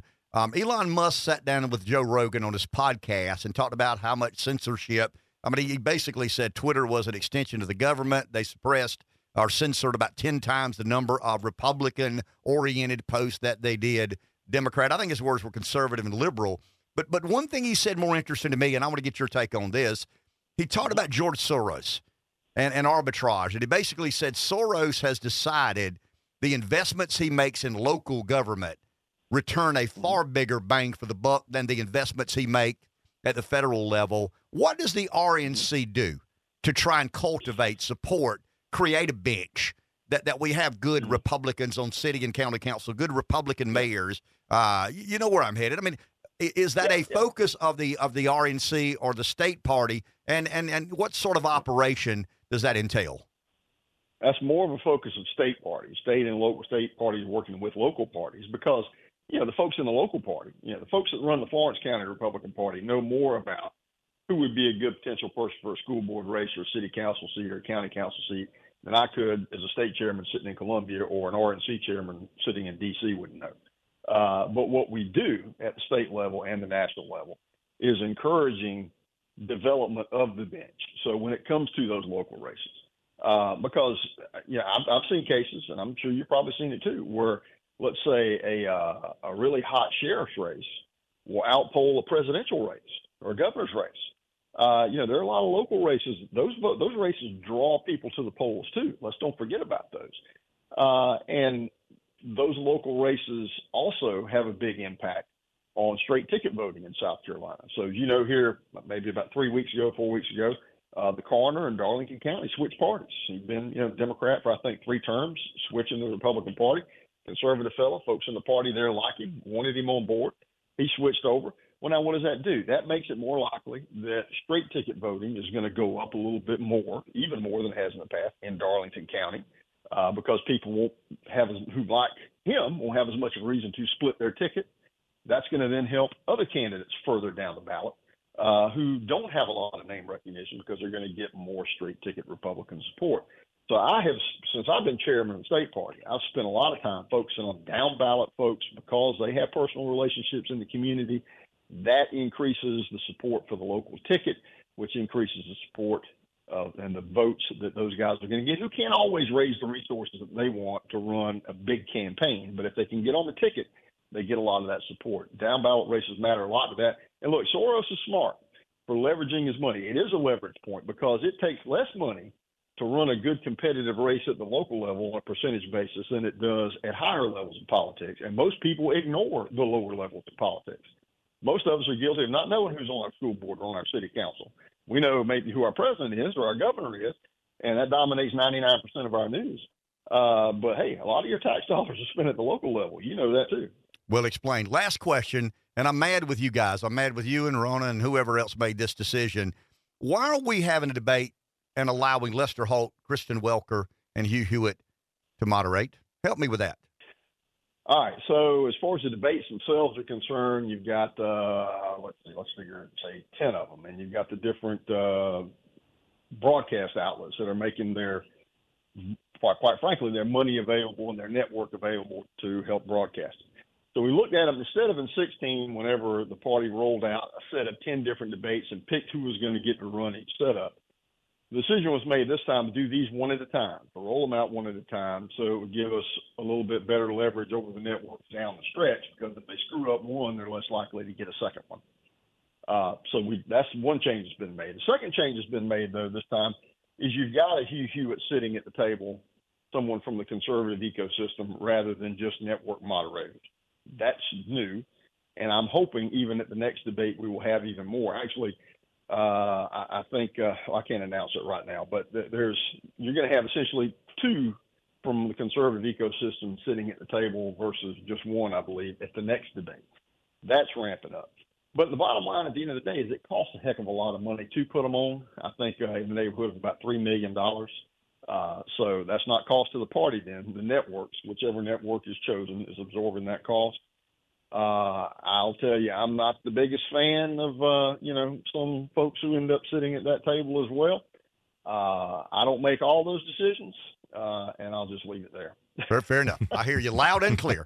The, the, the unspoken resonates with me normally better than than the spoken word. Thank you, thank you, Drew. Appreciate your time. Have a great week, and we hope to talk again next week. Take care. Thank you. Uh, I, I just it's unfortunate.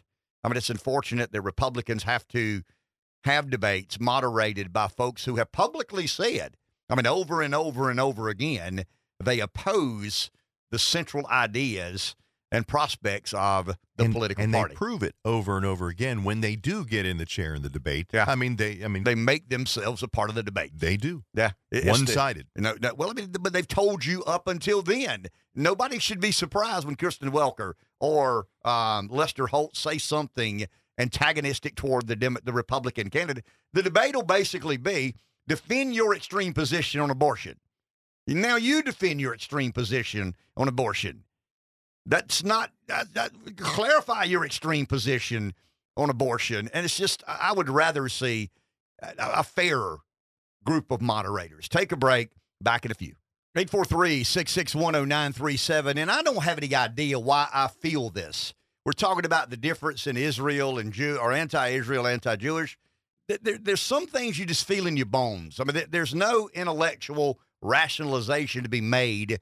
There's no. I mean, you didn't see the world change before your very eyes. You didn't. Uh, you know, there's some. I mean, of course, there are optical illusions, but there are other things that are obvious. I mean, it's obvious this has happened or that has happened. I can't express to you how confident I am that certain pockets of American culture are beginning to realize this ain't working. I mean, this this is broken. I mean, it's broken in a bad and major way. And it may be my world. I mean, may, I'm not a Northeast liberal. I'm not in a, an elite university. I circulate in a very normal kind of Joe six pack business guy kind of world. But I can't express to you how confident I am that something is happening amongst the the 330 million Americans that whatever it is we've tried just ain't working. Uh, I'll give an example. We were told two years, three years, four years, five years ago that you're not going to believe how much better off we'll be if we stop burning coal and oil and burn gasoline and internal combustion engines. How many stories? I mean, the media is trying their best not to talk about this, but some of the legitimate media are covering. I mean, there's project after project after project shutting down. I mean, th- th- there is green energy project after green energy project after electric car project after electric car project just shuttering, just shutting down. I mean, taxpayer subsidized projects ain't working. Uh, Ford, I don't know if you saw this or not, uh, but a $12 billion project, end, shut down, doesn't work, not going to work.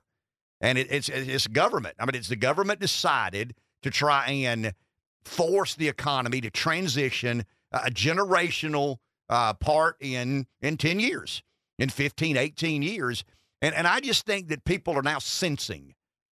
I, I don't know that people understand the Ford project shutting down, the wind project shutting down. Um, I mean, it's Solyndra every day.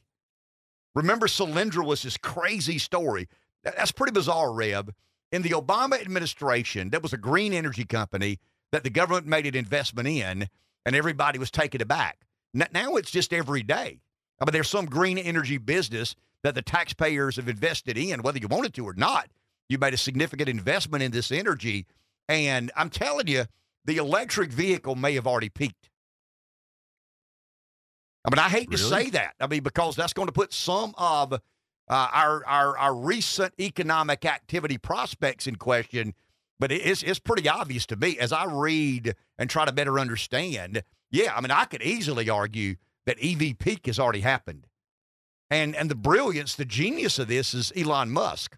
I mean, Musk got so far ahead of everybody in technology and battery related, um, you know, what to do with the battery and how to charge the battery and how long does the battery run and how much does the battery cost. I mean, he was so far ahead of everybody. When some of these companies make a little advance, he lowers the price of his cars to create a competitive advantage.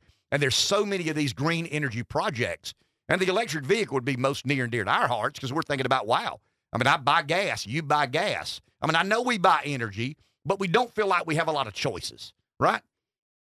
I mean, we just don't feel like we have a lot of a lot of choices. You're in this area. This company provides service to that area, and you kind of got to pay what they charge you. But in personal transportation, we feel a little bit liberated. I can decide whether I'm buying uh, you know, a small car that's good on gas, a big truck that's not so good on gas. And all of a sudden, I'm going to have another option. This car that I plug into the wall and it takes me from point A to point B. Well, all those things you've been told have proven to not be true. But they, they don't go as far as you were told they were. They're not as easily operable as you were told they were. They're going to be much more expensive than you were told they were. Uh, you may or may not find a charging station as you were told you could. And and I'm just I'm I'm I think eventually we get to a place where a certain share of personal transportation is the EV. But Joe Biden said on the debate stage, by the year 2030, we will burn zero carbon. I mean, in other words, we will not have an internal combustion engine on the road in seven years. The absurdity of that. And we elected that guy to be our president. Let's go to the phone. Mike in Darlington, good morning. You're on. I hate to say that, but I told you so years ago that this old green thing was just a scam. It was just a huge scam, and I cannot believe that uh, people went along with it for so long before the it, I, I don't know before they hit the hit the wall. But uh, this is absolutely crazy, and this may uh, damage our our country more economically than anything else. This crazy thing we have done here, and I don't know why they did the thing. It's like it's like the mechanics and the junior engineers knew that that nuclear plant wasn't going to work up in uh, up in Fairfield, and uh, they knew it for years, and uh, that the the parts didn't match up and they went ahead with it just like uh, like it was going to go and and I guess we're pay, we're paying Dominion extra bills right now paying that off. Thank you, Mike. Appreciate it. Yeah, we're all spending a good bit of money to fix some of the things that were broken um, during the process, but I mean it's it's more than that. I want to try to find these stories. I mean, it, I should archive this. I mean, here's what I'll do: beginning Monday, every day, and I'll be fair. I mean, obviously, I have a an opinion and a word, but I'll be fair. I can go online every day and find a legitimate news story of a green energy project being shuttered or put on hold. And the majority have been invested by you, the taxpayer. I mean, the overwhelming majority of these things are taxpayer subsidized. Um, I mean, you can argue the, the oil industry is subsidized, okay, but it's been pretty reliable and dependable for a long time. I mean, I know you don't like buying gas, especially when gas is three dollars and some odd cent a gallon. I get that. I understand that. But but normally when you pull up to a gas station or a convenience store and you put your card or your cash to the to the uh, to the counter, I mean, you, you get gas. It's, it's been pretty reliable. It's been somewhat affordable. It's less affordable today because of some of the Biden energy policy, and um, and it's not what what what's happening today. The reason gas is expensive today is not because we're pumping less oil today. It's about the future. It's about the government deciding to basically make it harder to be energy independent. And I'm talking about carbon based energy. Because um, I read yesterday that, if I'm not mistaken, the last three months, the American oil industry has produced more oil than it ever has. But but the the the oil, excuse me, the price is based on speculative markets. What do you believe oil will be a year from now, two years, three years, four years, five years from now? And we're making these fundamentally monumental decisions. I mean, this is not whether or not we put a stoplight at this crossroads or not. I mean, this is how do we part power the, the largest economy man has ever known. And, and, and one political party says decarbonize. I mean, that, that's the answer. Decarbonize in a decade or else. We all burn to a crisp. And that's the absurdity of that. And it's more absurd that intelligent people believe that. Take a break. Back in a few. So, so Ford Motor Company announces in February it's opening a 3.5 billion dollar plant in Michigan by 2026. 2,500 employees, uh, becoming the first automaker in America to manufacture the next gen lithium iron phosphate battery. But they were relying on technology from a company, Contemporary Amperex Technology. That's the largest manufacturer in the world of EV batteries. Guess what? It's a Chinese company. And they were going to qualify for enormous incentives under the Inflation Reduction Act. So when I think Inflation Reduction Act, I think EV batteries. Oh, yeah. I mean, don't you? Of course. Yeah. I mean, I, Makes know, perfect sense. Let, us incentivize green energy and call it the Inflation Reduction Act. Um, as far as I'm concerned, the Gamecocks have won five national championships. Sure. Yeah. Easy to say. Yeah, that's right. May win two more. May win it this year, Rev. Right? Maybe I mean, we so. just make it up as we go, Yeah. and nothing factual Again, matters. it's easy to say anything. Let, us go to the phone. And uh, and our next caller identifies as Tyler from Spartanburg. Uh oh. We've been talking about that. Hello, Tyler from Spartanburg. Good morning. You know, I I do have. Uh, I want to disagree with you a little bit about the debate coming up. Lester Holt and Kristen Welker will be a problem. I think Hugh Hewitt will be fair, and I think he will keep the debate balanced and will not allow it to get out of control like uh, uh, these debates have in the past with all liberals out there. Um, I don't, you know, I don't just, I don't agree with with a whole lot of what he says, but I think he is fair. Um, secondly, this green energy stuff, you know, nobody knew that the Inflation Reduction Act was going to include EV plants and, and all this kind of stuff. But we also didn't know that Build Back Better was going to mean uh, eight percent interest rates and 10 million illegal aliens and, and things like that um, uh, coming across the uh, the border. And also, uh, you know, Sammy, my my my longtime friend, called earlier and said the last couple of weeks have been fantastic programming and a joy to listen to. I just want to add right in that I agree 100% with what he said. This has been some of the best talk radio ever the last couple of weeks. Keep it up. Thank you, Charles. That's very kind of you. Um, and that, that wasn't Tyler from Spartanburg. It was obviously Charles from the and, and but we know Charles to be a big Tiger fan, Yeah. so he was being a bit sarcastic, as he tends to be And at times, a bit a bit ornery and sarcastic. Charles would be kind of known for that, to be to be honest with you, and I think he wears that with a badge of honor. But Charles is a very thoughtful person and very informed, and and the last two weeks have been more dedicated to that. And I told Rev when we left yesterday, I said, "Man, I'm really proud of what we've done." Because we've engaged a, a, a fairly informed group of people, and I'd like to believe that I'm informed. I mean, I, I don't have everything figured out. I've never said I've got everything figured out, but I am informed.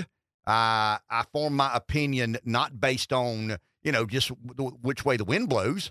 I mean, I base my opinion on the information I gather, uh, my deciphering the information, understand what I think is is BS and what I think is trustworthy and, and credible.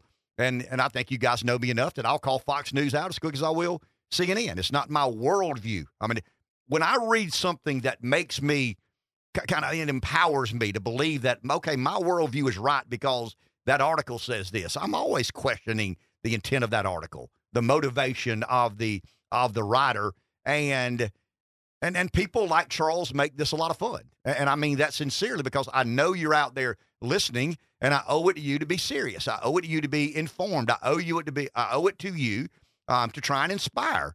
And, and and I guess the the greatest compliment we could have paid to us is how many of you have taken the time to call in. Because most don't do that. I mean, most people let it ramble around in their heads and they'll tell their wives or husband or kids about this crazy guy on the radio saying these things that were so ridiculous and outlandish. And I do believe this. I do believe that Jeff and Williams and some of the others add to the flavor of conversation. And I respect them calling in and having an opinion. I, I know they disagree with the majority of what I say. They know that I disagree with the majority of what they say. But I'm allowed to say my piece. Why shouldn't they be allowed to say theirs? Let's go to the phone. And Williams is on the line right now to say more of his piece. Hello, Williams, you're on. Good morning. Hey, hey, hey kid, you know, I was riding down Civic on um, Summerville. You know, gas is two dollars eighty six cents.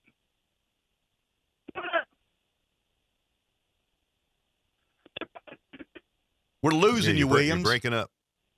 Oh yeah.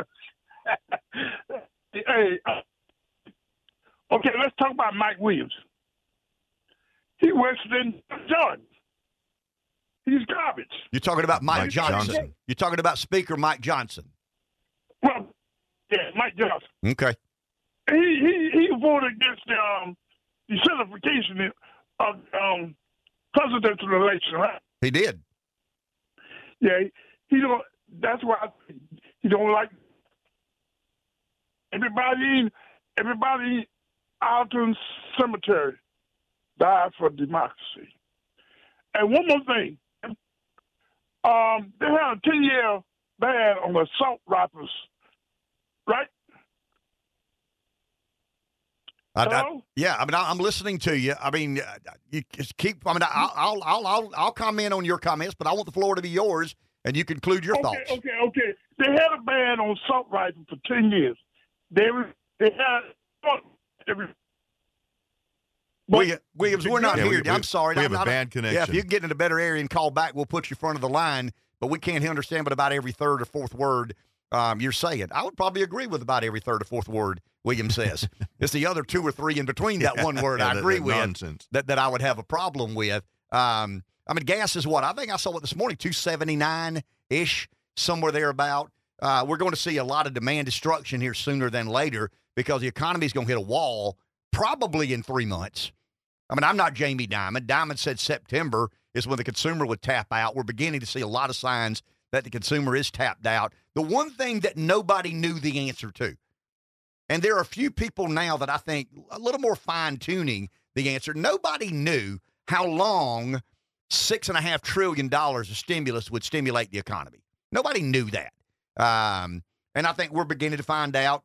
Okay, Jamie Dimon said September of 23. We're in November of 23. We're beginning to see some signs, delinquencies, foreclosures, credit card balances increasing, payments due are going longer than 30 days. I mean, it's obvious now the consumer's tapped out. How long can they fake it? I don't know. But but I think Jamie Dimon knew that when we stimulate the economy to that degree, and I'm not talking about 800 billion TARP. I'm talking about nearly 7 trillion dollars. The M2 money supply went from 15 trillion to 22 trillion in a year. There's no economist, there's no expert, there's no financial manager that knew how long it would take for that to work itself through the system. And I'm predicting that early 2024 is when you really begin to see the, the, the realities of the unreal proposition we did uh, in reaction to COVID. I mean, it was reckless, irresponsible. It's going to be generational. I, I'm, I'm convinced of that. Take a break. Back in 843 661 0937 is our number. Last hour of this Wednesday morning. We got to put this guy on payroll. He's with us every single day. He's with us again today. Fox News Radio's Ryan Schmelz. And I told Josh this morning, let's get Ryan on, man, because he's really kept us in the loop on the speaker's race. And now the House voting on a $14 billion Israeli only aid package. Ryan, is the intent to vote today? Good morning, sir. How are you? And is the Good intent? morning. I'm doing yeah. good. And is the intent to Yeah. vote today? That is the intent to vote today. Yes, I think we're expected to vote maybe around two or three o'clock, a little bit later this afternoon. Uh, the, the House is, you know, we're, we're about to hear from Republicans. They're having their first conference meeting since Speaker Johnson was elected Speaker of the House. So the intent is still to vote today, but obviously, whether or not they're able to wrangle the votes today, they're going to run into some issues in the Senate and the White House. Ryan, do we have any idea how many Republicans in the House are not for an Israeli standalone bill? We know where the Senate is. We don't know where the House is. Is there been any sort of head count? There- There's been skepticism, but we don't have a specific whip count. We also don't have a specific count of how many hard no's there are, and there might not be any. So I think we're going to probably find that out a little bit later on today.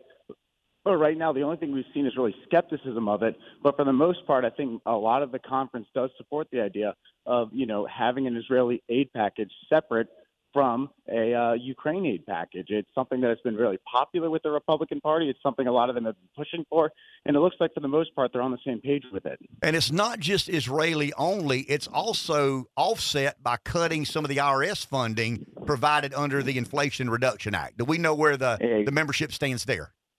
Yeah, exactly, and that's where they're going to run into some issues because that is a non-starter for Democrats. That has pretty much made this bill dead on arrival. If it gets to the Senate, it is something Democrats are very much uh, against, and it's obviously something that the Biden administration has said that the president would veto if it gets to his desk. So uh, while it might be something that might be politically popular with the party, it's just simply not going to go through. Well said. Thank you, Ron. Appreciate your time. Hey, have a good one. Thank you. So, so let's play hypothetical here for a second. You ready? So, hypothetically, Josh, Rev, hypothetically, the membership, uh, the votes are there for Israeli alone. But the membership says, okay, we'll go along with that. Some of the Democrats may say, okay. I mean, uh, you know, it, it, uh, it, you're playing a little bit politics here because, I mean, if you're a Democrat and the Republicans introduce a bill that only funds aid to Israel and you vote no, do you really want to be that? So, so you kind of got them in a box, and that's what I mean. It's always political. I mean, there's no question about it. Uh, but if you're a Democrat and you want to support Israel, but you don't want to, you know, go against the administration of the Inflation Reduction Act, the hiring of new IRS agents, wh- where do you go from there? And if you are a Republican, would you be in favor, Josh Rev, of saying, okay, no Ukrainian funding, Israeli only funding, but I'll I'll I'll pull back the the ask for the offset. In other words, keep the IRS agents, keep the Inflation Reduction Act as is, and let's send 14 billion. Forget the 66 billion that they want to send to Ukraine, and that's McConnell carrying the water for the military-industrial complex. I mean, that's all that is. Of course. I mean, that's the Romney, McConnell, Graham wing of the GOP that is getting less influential and less so influential, but they're still influential. I mean, there, there's no doubt about it. It. It's almost like when America first shows up. A lot of us wish that the second we showed up, the military industrial complex and globalist mindset goes out of the door. No. I mean, that, that's at least an equal and opposite reaction or resistance, probably more so. I mean, for every ounce of force the America Firsters have, the globalist interventionist military industrial complex corporate America cabal have at least double, three, four times the resistance force because they become or have been so entrenched, so involved, so many fundraisers, so many contributions um, that it's just not going to work that way. And, and a lot of us had this expectation that, wow, I mean, this is going to be easy. Rest assured, it's not going to be easy and probably shouldn't be easy to maintain. Um, I mean, there- there's a price to maintain the status quo in Washington. It's a significant price, and they paid quite the price, corporate America and the military industrial complex, to make sure when the big decisions are made, they aren't left out in the cold. If we're talking healthcare, it would be the insurance companies and big pharma. You're not going to make a decision about healthcare without big pharma and the insurance companies in the middle of it. You're not going to make a big decision about foreign aid without the military industrial complex and corporate America being in the in the middle of it. I do love the fact that McConnell is trying to sell this to his voters as an AIDS, excuse me, a, a jobs package. I mean, all the money that, you know, the money's not going to Ukraine. The money's going to defense contractors, American workers who build missiles and bombs and and, benefits the and United planes States and guns. right yeah, here, that- the that's a- workers. it's a jobs program, is what it is. Rand Paul said the voters of Kentucky ain't buying it. they just don't believe that uh, for a second. And I'm thinking that what do we complain about as Republican voters a lot? That Republicans, they do get a majority, they get in charge, and then they just go along, get along, and nothing really changes. So I kind of like the idea of them sticking to it and say, all right, here's your separated bills, and here's the offset, and that's non negotiable. So you're okay with Israel getting no financial aid? Well, that Well, I mean, that, that's where we're complicated, headed. right. Josh is okay with that. I know he is. Yeah, I'm fine with that. Josh's generation's okay with that. You and I are a little bit more, you know, bothered by now, that. is there a point where the administration would say, you know, okay, they would cave and say, we'll give you the offsets because we think uh, the Israeli uh, aid is that important? Well, here's what I'll say. If the Israeli aid is that urgent, you said important. That's a different word. If the Israeli aid is that urgent, we've all screwed it up. I mean, if, if Israel can't do what they need to do for the next six, eight, 10, 12 months without this aid, then we've all goofed up. I mean, there's no reason. Important is a different word than urgent. True. So as we sort through maybe the appropriations uh, process, I just can't believe that Israel is vulnerable today because America won't send 15, 16 billion dollars in the name of, uh, of national defense. I, I just don't buy that for the life of me. There's too deep a relationship there between the countries. There's too many sharing of assets, and and you know we we we've argued for a couple of weeks that Israel's kind of the R and D proving grounds of the American military industrial complex. So, so when when somebody on the pro funding Israel or Ukraine side say, "Hey, if we don't do it today, we're putting Jews at risk," I just don't buy that. I mean, we, we can have a philosophical debate about whether or not to do it. Josh says no. You and I say yes, and I'm being a bit hypocritical.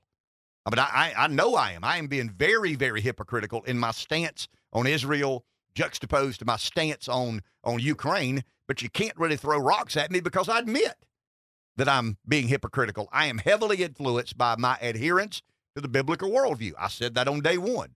I've not changed my mind there. But there is hypocrisy in saying you're a non-interventionist, but you want to give Israel an extra 15 billion bucks that we don't have. Let's go to the phone. Joey in Florence, good morning. You're on. One Ken. Hello, how are you? You're on the air. Good. Well, you were talking about something I know a little bit about before the break, and that was real estate. And uh, I just wanted to let you know that I don't think there's a bubble coming. There's going to be a slowdown. But real estate nationally has increased 38% since the onslaught of COVID. And that, like you say, that was a government induced. Um, people decided they wanted to stay home and they needed bigger houses. And, uh, and that had a lot to do with that. But we all need to keep in mind that real estate over the past 40 years is, uh, has has gone up 3.8 percent a year, and we're continuing with that trend. We had a we had a massive increase because of COVID, but inventory is going to be our problem. Uh, and and America first is home ownership. But see, Joey, I believe inventory is a problem, but affordability is a much bigger problem. I agree with that. It, So how do we make right. it more affordable? How do we make a home more affordable to the working man and woman? Because I'm with you. I mean, and I do believe this. I'll give you an optimistic. I believe that South Carolina will be somewhat insulated from what happens in some of these other countries because we're an in-migration destination right now. People are coming to South Carolina. That's going to demand homes and and shelter. But but how do we make how you're a smart guy. You've been doing it a long, long, long, long time, successfully for a long time. How do we make housing more affordable in America today? Well, the first thing we need to do is we need to get government is a is a barrier to affordable housing. Everywhere you turn in the development business, they're making things harder and harder and harder to do, and harder to develop, And more and, expensive. gonna, and more expensive. Um, so that's one thing that we need to work on, uh, and that that's going to be that's going to be uh, one thing we've got to do because to get affordable housing, you got to have you got to have houses.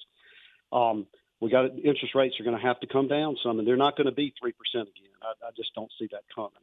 And um, one problem we have with inventory is if somebody's got a three percent loan and they want to upsize, they're not going to jump into an eight percent mortgage right now. But I think you'll see rates. I guess with the election year coming up, I think you'll see rates easing some. Probably, I think by uh, the spring it'll probably be in the mid fives. Is what we're hearing from some experts who really probably don't know what they're talking about. But um, so interest rates get the government off our backs, and there's going to have to be incentives to get people in houses because they, uh, the average homeowner has a net worth of three hundred and fifty thousand dollars in the United States of America.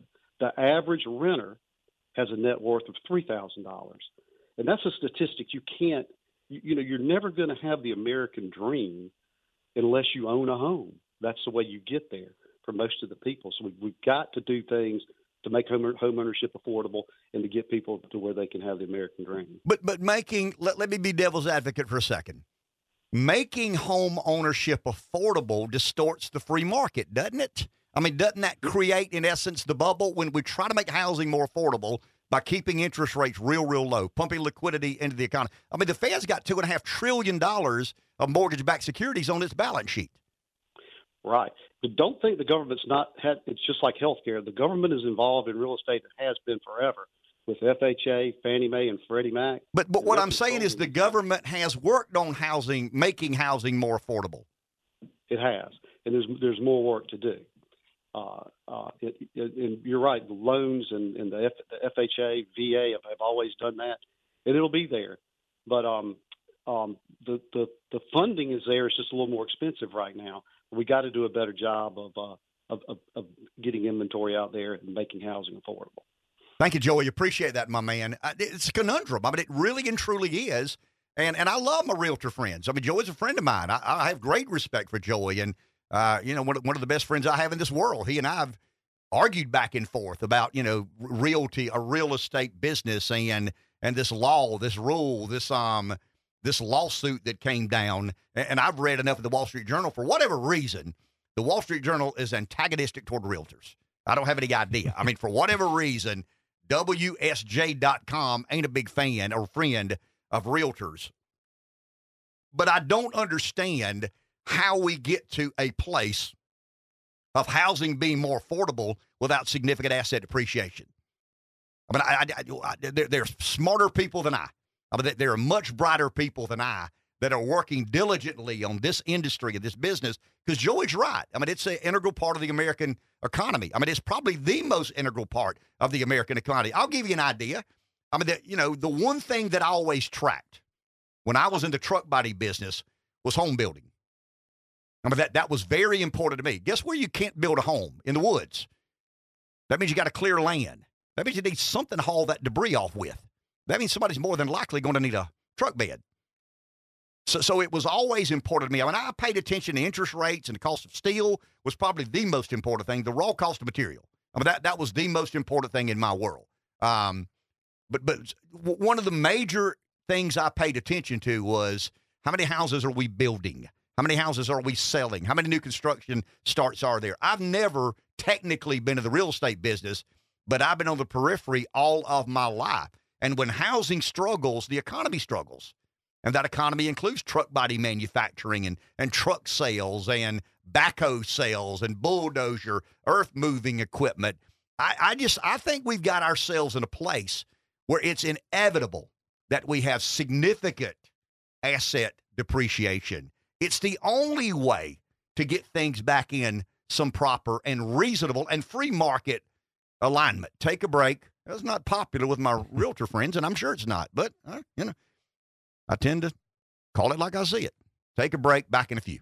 So here's where the busy head syndrome kicks in. I told Ray every other break. I can. I mean, I, have got one of the answers. Um, you know, the, the the realtor that called a second ago, and, and I don't necessarily took exception, but he said, "I don't. You might be painting a darker picture than what reality is going to be." I just when I look at the math and I look at the numbers, I mean, you're right. Washington operates on funky math. And it's not Democrats, it's not just Republicans. Both parties try to figure out a way to make two and two not equal four. But at some point in time, two and two equaling four is going to eventually be your comeuppance. Here's what we could do. You ready? I mean, if I believe that that asset depreciation is inevitable and there's going to be a big decline in value of homes because of interest rates and the, the liquidity we pumped into the economy drove up prices. I think anybody believe. I mean, anybody that has a an elementary understanding of economics understands that if you pump that much money into the economy, everything is going to be more expensive. And and combine that with cheaper interest rates, and you got to raise rates to address inflation and try to pump the brakes on the economy, that creates a quandary, uh, a conundrum, as I like to say, in the housing sector in particular. But what if the government, and I'm not some guy that believes government, but government did a lot of this. So why couldn't the government loosen or or or incentivize the rules that that police assumable mortgages? Let's say that Rev is trying to sell Josh's house, and Rev's mortgage is at three and three quarter percent. And Josh goes to the bank to buy that three hundred thousand dollar house that Rev has a mortgage of three and what did I say, three and three quarter. Mm-hmm. Uh, and Josh goes to the bank, says, "Wow, Rev, I mean, your payment's this, and my payment's going to be that." What if the government worked as kind of a, a, a go-between or an intermediary and allowed Josh to assume Rev's loan? He's still got to come up with a down payment. He's still still got to come up with the margin, the difference. In other words, Rev owes two hundred thousand. Josh has got to pay Rev the difference in down payment and another mortgage. But but two thirds of his mortgage is at the three and three quarter percent. What if the government got together and said, okay, we've got a problem. We've created a bubble. It's an asset bubble. It's not, you know, it's not a um, a tulip bubble. It's not a, you know, a, a, college football bubble. That's a story for another day. We've created that, but that's a story for another day. Um, but but I, I just think that may be a way because why would Rev sell his house or why would why would Josh buy a house that Rev has financed at three and three quarter at eight percent when he could buy the mortgage at three and three quarter and fund the ballots with a new loan and and the down payment. I mean, there might be a way. I mean, there are smarter people than I. Rest assured that that could figure this out. I don't know what the bank's requirements are. Are assumable mortgages illegal? Uh, maybe I don't know. In some places they are. Can negotiate assumable loans? But what if the government, in its infinite wisdom and heavy hand, said, uh, because of the situation we've gotten ourselves into, we're going to allow Josh to purchase. I mean, the bank's got to agree that Josh is creditworthy and can pay it back. It's got to be income and debt and all ratio and all that good stuff. But but out of that comes Josh assuming Rev's mortgage, and Rev gets the money via down payment and another loan that Josh gets, and and Josh's payments are not what they would be if Josh had to buy that house at eight percent, because Rev's house at eight percent is unaffordable. One less buyer. What happens when you got one less buyer? The price goes down a little bit. Two less buyers, the price goes down a little bit. Here we go with supply and demand. We always get back to supply and demand, but but some incentivizing or allowing or deregulating of assumable mortgages could be not the silver bullet. There's no silver bullet here, but it could be an accommodating feature of the soon to be housing market. Let's go to the phone. Jeff and Florence. Hello, Jeff, you're on the air. Hey, good morning. Um, you know, it's uh, well, this is a slippery slope conversation right here. Uh, you know, that leads you back to another uh, five years down the road when people walk away from mortgages. Um, they did in 2008. Uh, when you uh, make mortgages affordable to people who shouldn't have them, this is what you get. Amen. Um, you know, so the other thing is. But I'm trying to wiggle off the hook right now. I'm running for office, Right. Jeff. Yeah, yeah. The other thing is like these these uh, private equity firms buying up assets um, are keeping the price artificially high right now. I think we could agree. They've driven the Uh, price the to, to an artificially high point, and now they're main. Yeah, I'm no question about it. Uh, Goldman Right. Sachs. I don't want to pick on them, but I do. Goldman Sachs created a financial division within their empire that invests solely in real estate, and I'm talking about residential. I'm not talking about big buildings and office complexes. You would expect them to be involved in that, but I'm talking about neighborhoods. I mean, going in and buying the entire neighborhood or the entire street, and that's what's going to happen. I mean, you know, they've got the money, and they're going up with more of our money. Right. And you could do, there's another alternative. You could allow people to fraudulently overinflate their value, their assets, and they would qualify for better loans. As long as they pay them back and nobody gets hurt, I don't have a problem with it. Right, but you know, if but if they if if you just ignore the whole fraud part of that, it's a really good way to pay less interest. But like I said, as long as the transaction comes to fruition and the bank gets paid and everybody walks away happy, I don't have any problem with that. Right. So so people, you know, absolutely should be able to just like make up whatever they want financially. in. They can't. I mean, do you really believe that? Do you believe the bank lets people make up whatever they do want their diligence. and they take the person at their word? Uh, well, uh, uh, apparently, if you have a banker in your pocket, like uh, Justice Kennedy, You know how you get a banker in your pocket? You Yeah. do what you tell them you're going to do. The Or bank trusts you to pay them back. That's Yeah, that's how I mean if there, if there's a such thing as getting a banker in your pocket, you get that banker in your pocket by being a really good customer and every time you borrowing money, you figure out a way to pay him back. Yeah, or it could be like the word that James Comer couldn't say on Sean Hannity last night. You could bribe them, like. Well, you're talking about if you caught Biden now. Ja- You're talking Well, about the I mean, like James Comer. James, James Comer, Sean Hannity literally had to beat the word bribe out of him last night. Did you hear that? I didn't watch Hannity. I'm in bed by then. You're talking about the 2017 transfer that, that clearly shows who the big guy was? Yeah. No? It's tax evasion now. That, that's what they're going with now because they don't think it's bribery. Uh, Sean Hannity literally had to had to put the word in James Comer's mouth. You're talking about the Chinese that company could that paid the. Hunter Biden company, that paid Hunter Biden privately, that paid James and Sarah Biden, if I'm not mistaken, that paid Jim and Sarah Biden, that paid Joe Biden. The, the, you're talking about the five Exactly. million When- the Chinese company paid the Biden enterprise that Joe ends up with, or excuse me, the big guy ends up with ten percent. Right. Hey, uh, just He got just shorted though because he only that- got. Here's what I can't Yeah. figure. He only got forty grand. By my math, fifty grand Yeah. would have been ten percent. And and they called it out exactly. I don't know why Donald Trump's DOJ wouldn't prosecute this because they knew about it. Well, I mean, it looks to me like they're fairly well pursuing it now. I mean, they've got bank records that Yeah. show that. Uh, it, it'll be interesting to see how this goes. I am watching it, I, and you know I'm interested. If anybody did anything wrong, throw them in jail. But yesterday, let's let's just take stock of where we ended up yesterday. Yesterday, uh, Tommy Tuberville continued to block over 300 nominations. 87% of the senior military personnel is going to be affected by the end of the year. His Republican colleagues are uh, they're beside themselves. Lindsey Graham, don't agree with him often, uh, was was great yesterday. Um, you know, calling The, the, neo, the neocons and are the irate. I get that. I mean, the, the neocons are beside themselves. Yeah, and and I mean, like, if we're really concerned about American, you know, readiness and safety, you agree with what Tuberville's doing? Yeah, 100%. Taxpayers do not need to pay for the travel expenses of members of the military to go have an abortion in another state. That's not the job of a taxpayer. I support Tommy Tuberville 100% in his stand against taxpayer funded abortion in the American military. I can't be more clear than that. If it's for medical reasons, and regardless if it's for medical reasons, The only You're- thing the Biden administration has to do is agree that taxpayers are not going to pay for travel expense for a woman to go to another state and have an abortion as a member of the military. If the Biden administration strikes that, every military promotion happens as it always has.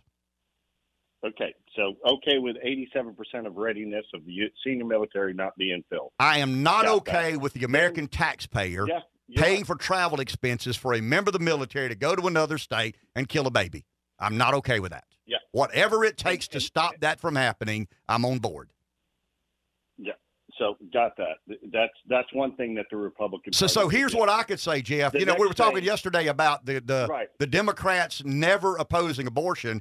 The Democrats are willing to put American security at risk to guarantee a woman's right for taxpayers to pay for her to go to another state and have an abortion. That's how enthusiastic they are about killing babies.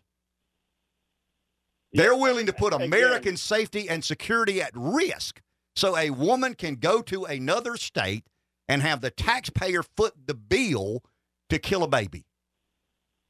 Wow. So, so military personnel, okay, that uh, serve uh, the U.S. government and assigned where the government tells them to go, can't get medical treatment. and you're okay with that. I am okay with a taxpayer not being Life forced to pay. It's taxpayer funded. Care. If a woman wants to go to They're another state, military. no, Jeff, you know you're, you're misleading here. If a woman wants to No, go to not. another state as a member of the military and have an abortion, she can do it today. She can go today. Has to. But the Biden administration demands of the taxpayer to pay for her travel expense. That's how passionate a Democrat is about abortion today.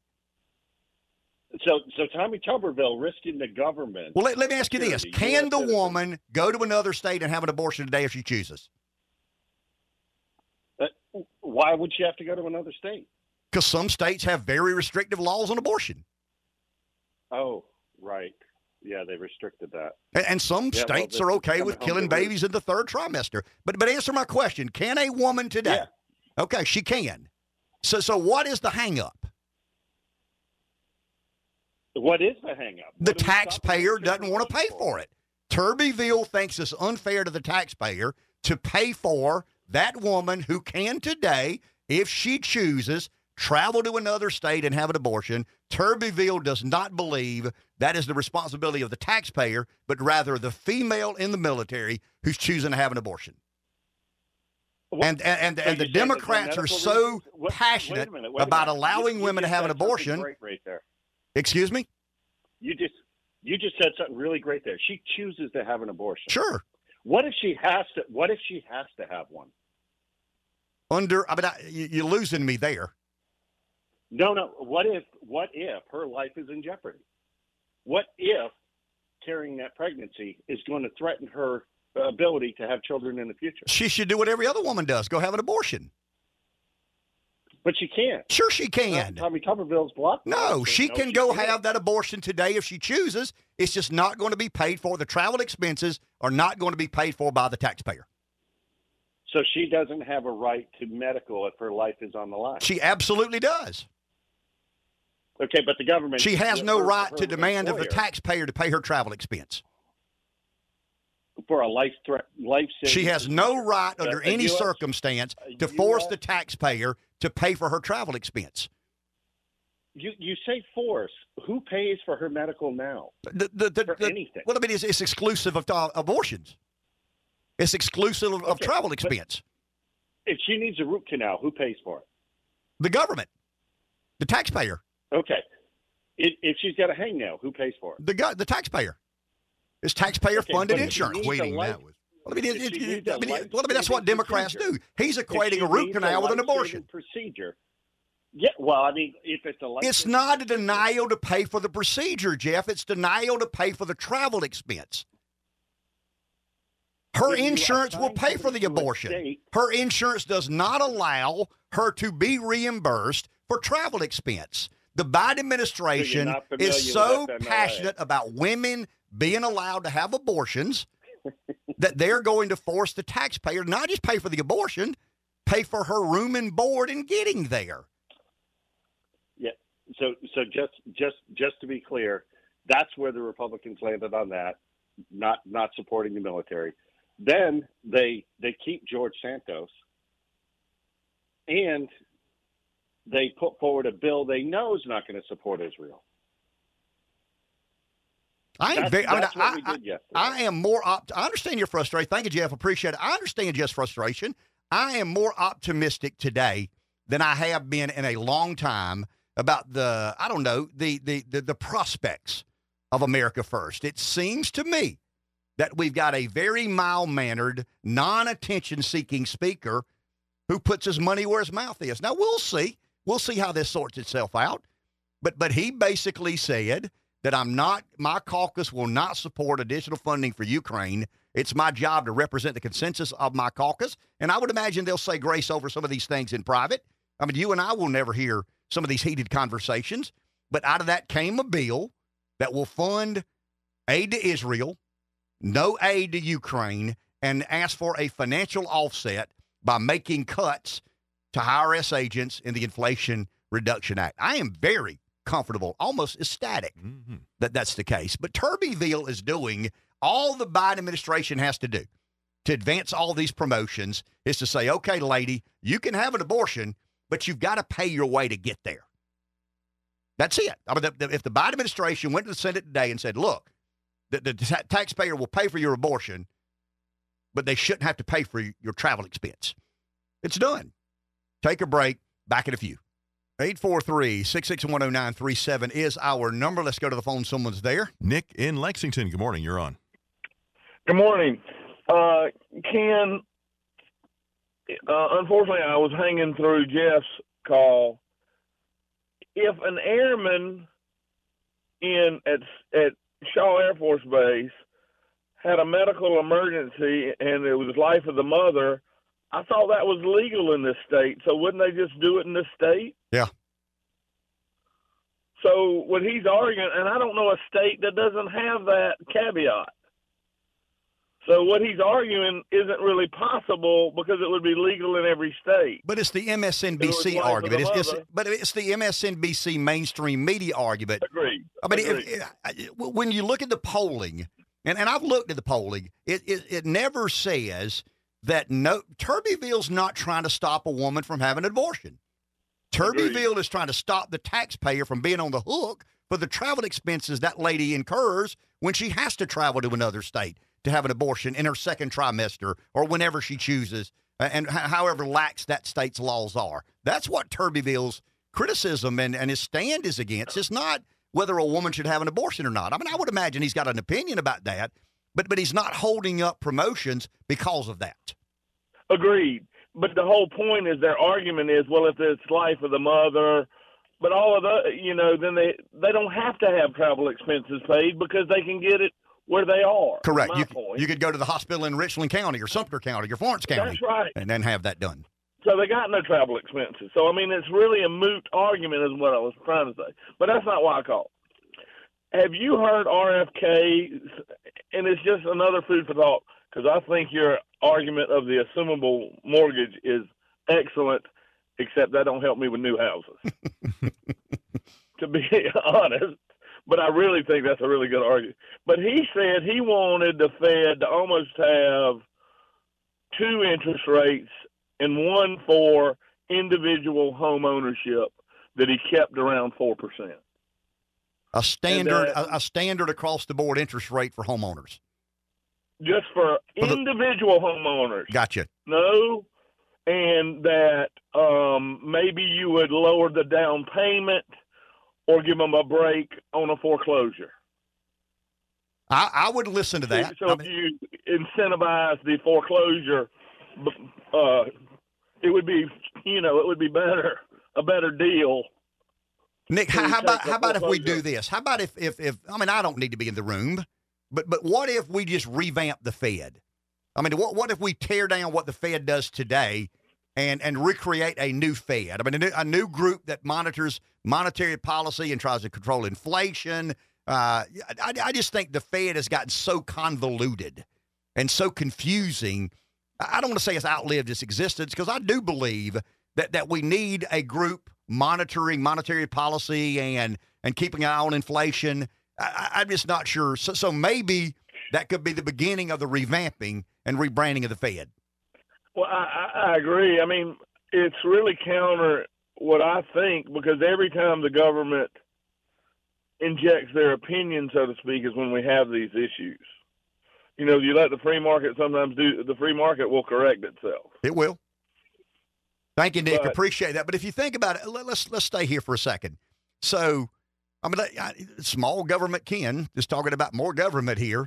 But let's say that we did um, allow the Fed to dictate the rate on equity lines and car loans, but we did agree that homes are different. I mean, homes are a little bit different. That that is the largest purchase most people will ever make in in their lives. And we put a standard rate. I mean, maybe it fluctuates, but it doesn't have these wild gyrations. It's not it's not three and a quarter one day and you know a year later eight percent. I mean, you fundamentally change the entire. I mean, it, the, the housing market. And, and guys, you're not just changing the housing market. I mean, I, I'm explaining this as best I know how. I built truck beds. I've never built a home in my life, but I built truck beds. And my life was good when home builders were building homes. My life was not good when home builders were not building homes.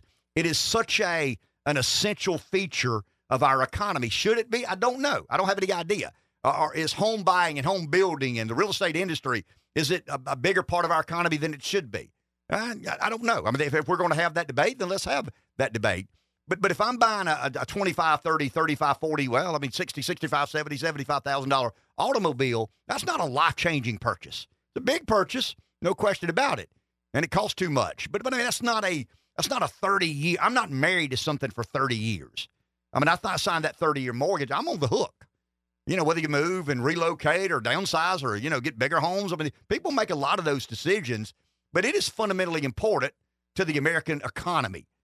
Uh, I mean, automobiles are important. I'm not saying they aren't. I mean, you know, fleets of cars and I mean, you're talking about businesses. I mean, there are tremendous investments made in in the auto industry, but but I sign a five year note and my payment's hundred dollars more than I thought it would be because of an increase in interest rates. I didn't fundamentally change my life. But if I thought I could borrow two hundred fifty thousand dollars to buy a house, and all of a sudden I can't buy but borrow but one hundred sixty thousand to keep my payment at a certain level where my you know income to debt ratio stays within within bounds of the bank, and I get the blessings. That's fundamentally, I mean that that's life changing, and and and that's that's how essential housing is to our economy. And, and you can't undo what we've done. I think Nick, I think Joey, I think everybody would agree that that the you know the the housing economy's become too influenced, too distorted, too manipulated by things that don't necessarily have anything to do with housing. And and the Fed has driven this. I mean, the Fed has two and a half trillion dollars of mortgage-backed securities on its balance sheet today. You know what my question is? Why? Why? Right. Why does the Fed today have two and a half trillion dollars in mortgage-backed securities on its what eight and a half or nine trillion dollar balance sheet. I mean, I'd love for somebody who can speak my language. I'm not talking about one of these Yale economists or Harvard economists. I'm talking about somebody who would explain it to me in a way that I could. What led you down that? I mean, I understand asset purchasing or excuse me, bond purchasing, and I understand buying. I mean, I, you, you you buy the government debt to pump the liquidity into the economy and give the government somewhere, or give the government debt somewhere uh, to reside. But but that's a lot of mortgage-backed securities, and it manipulates and distorts the housing market. We'll talk tomorrow. Enjoy your day.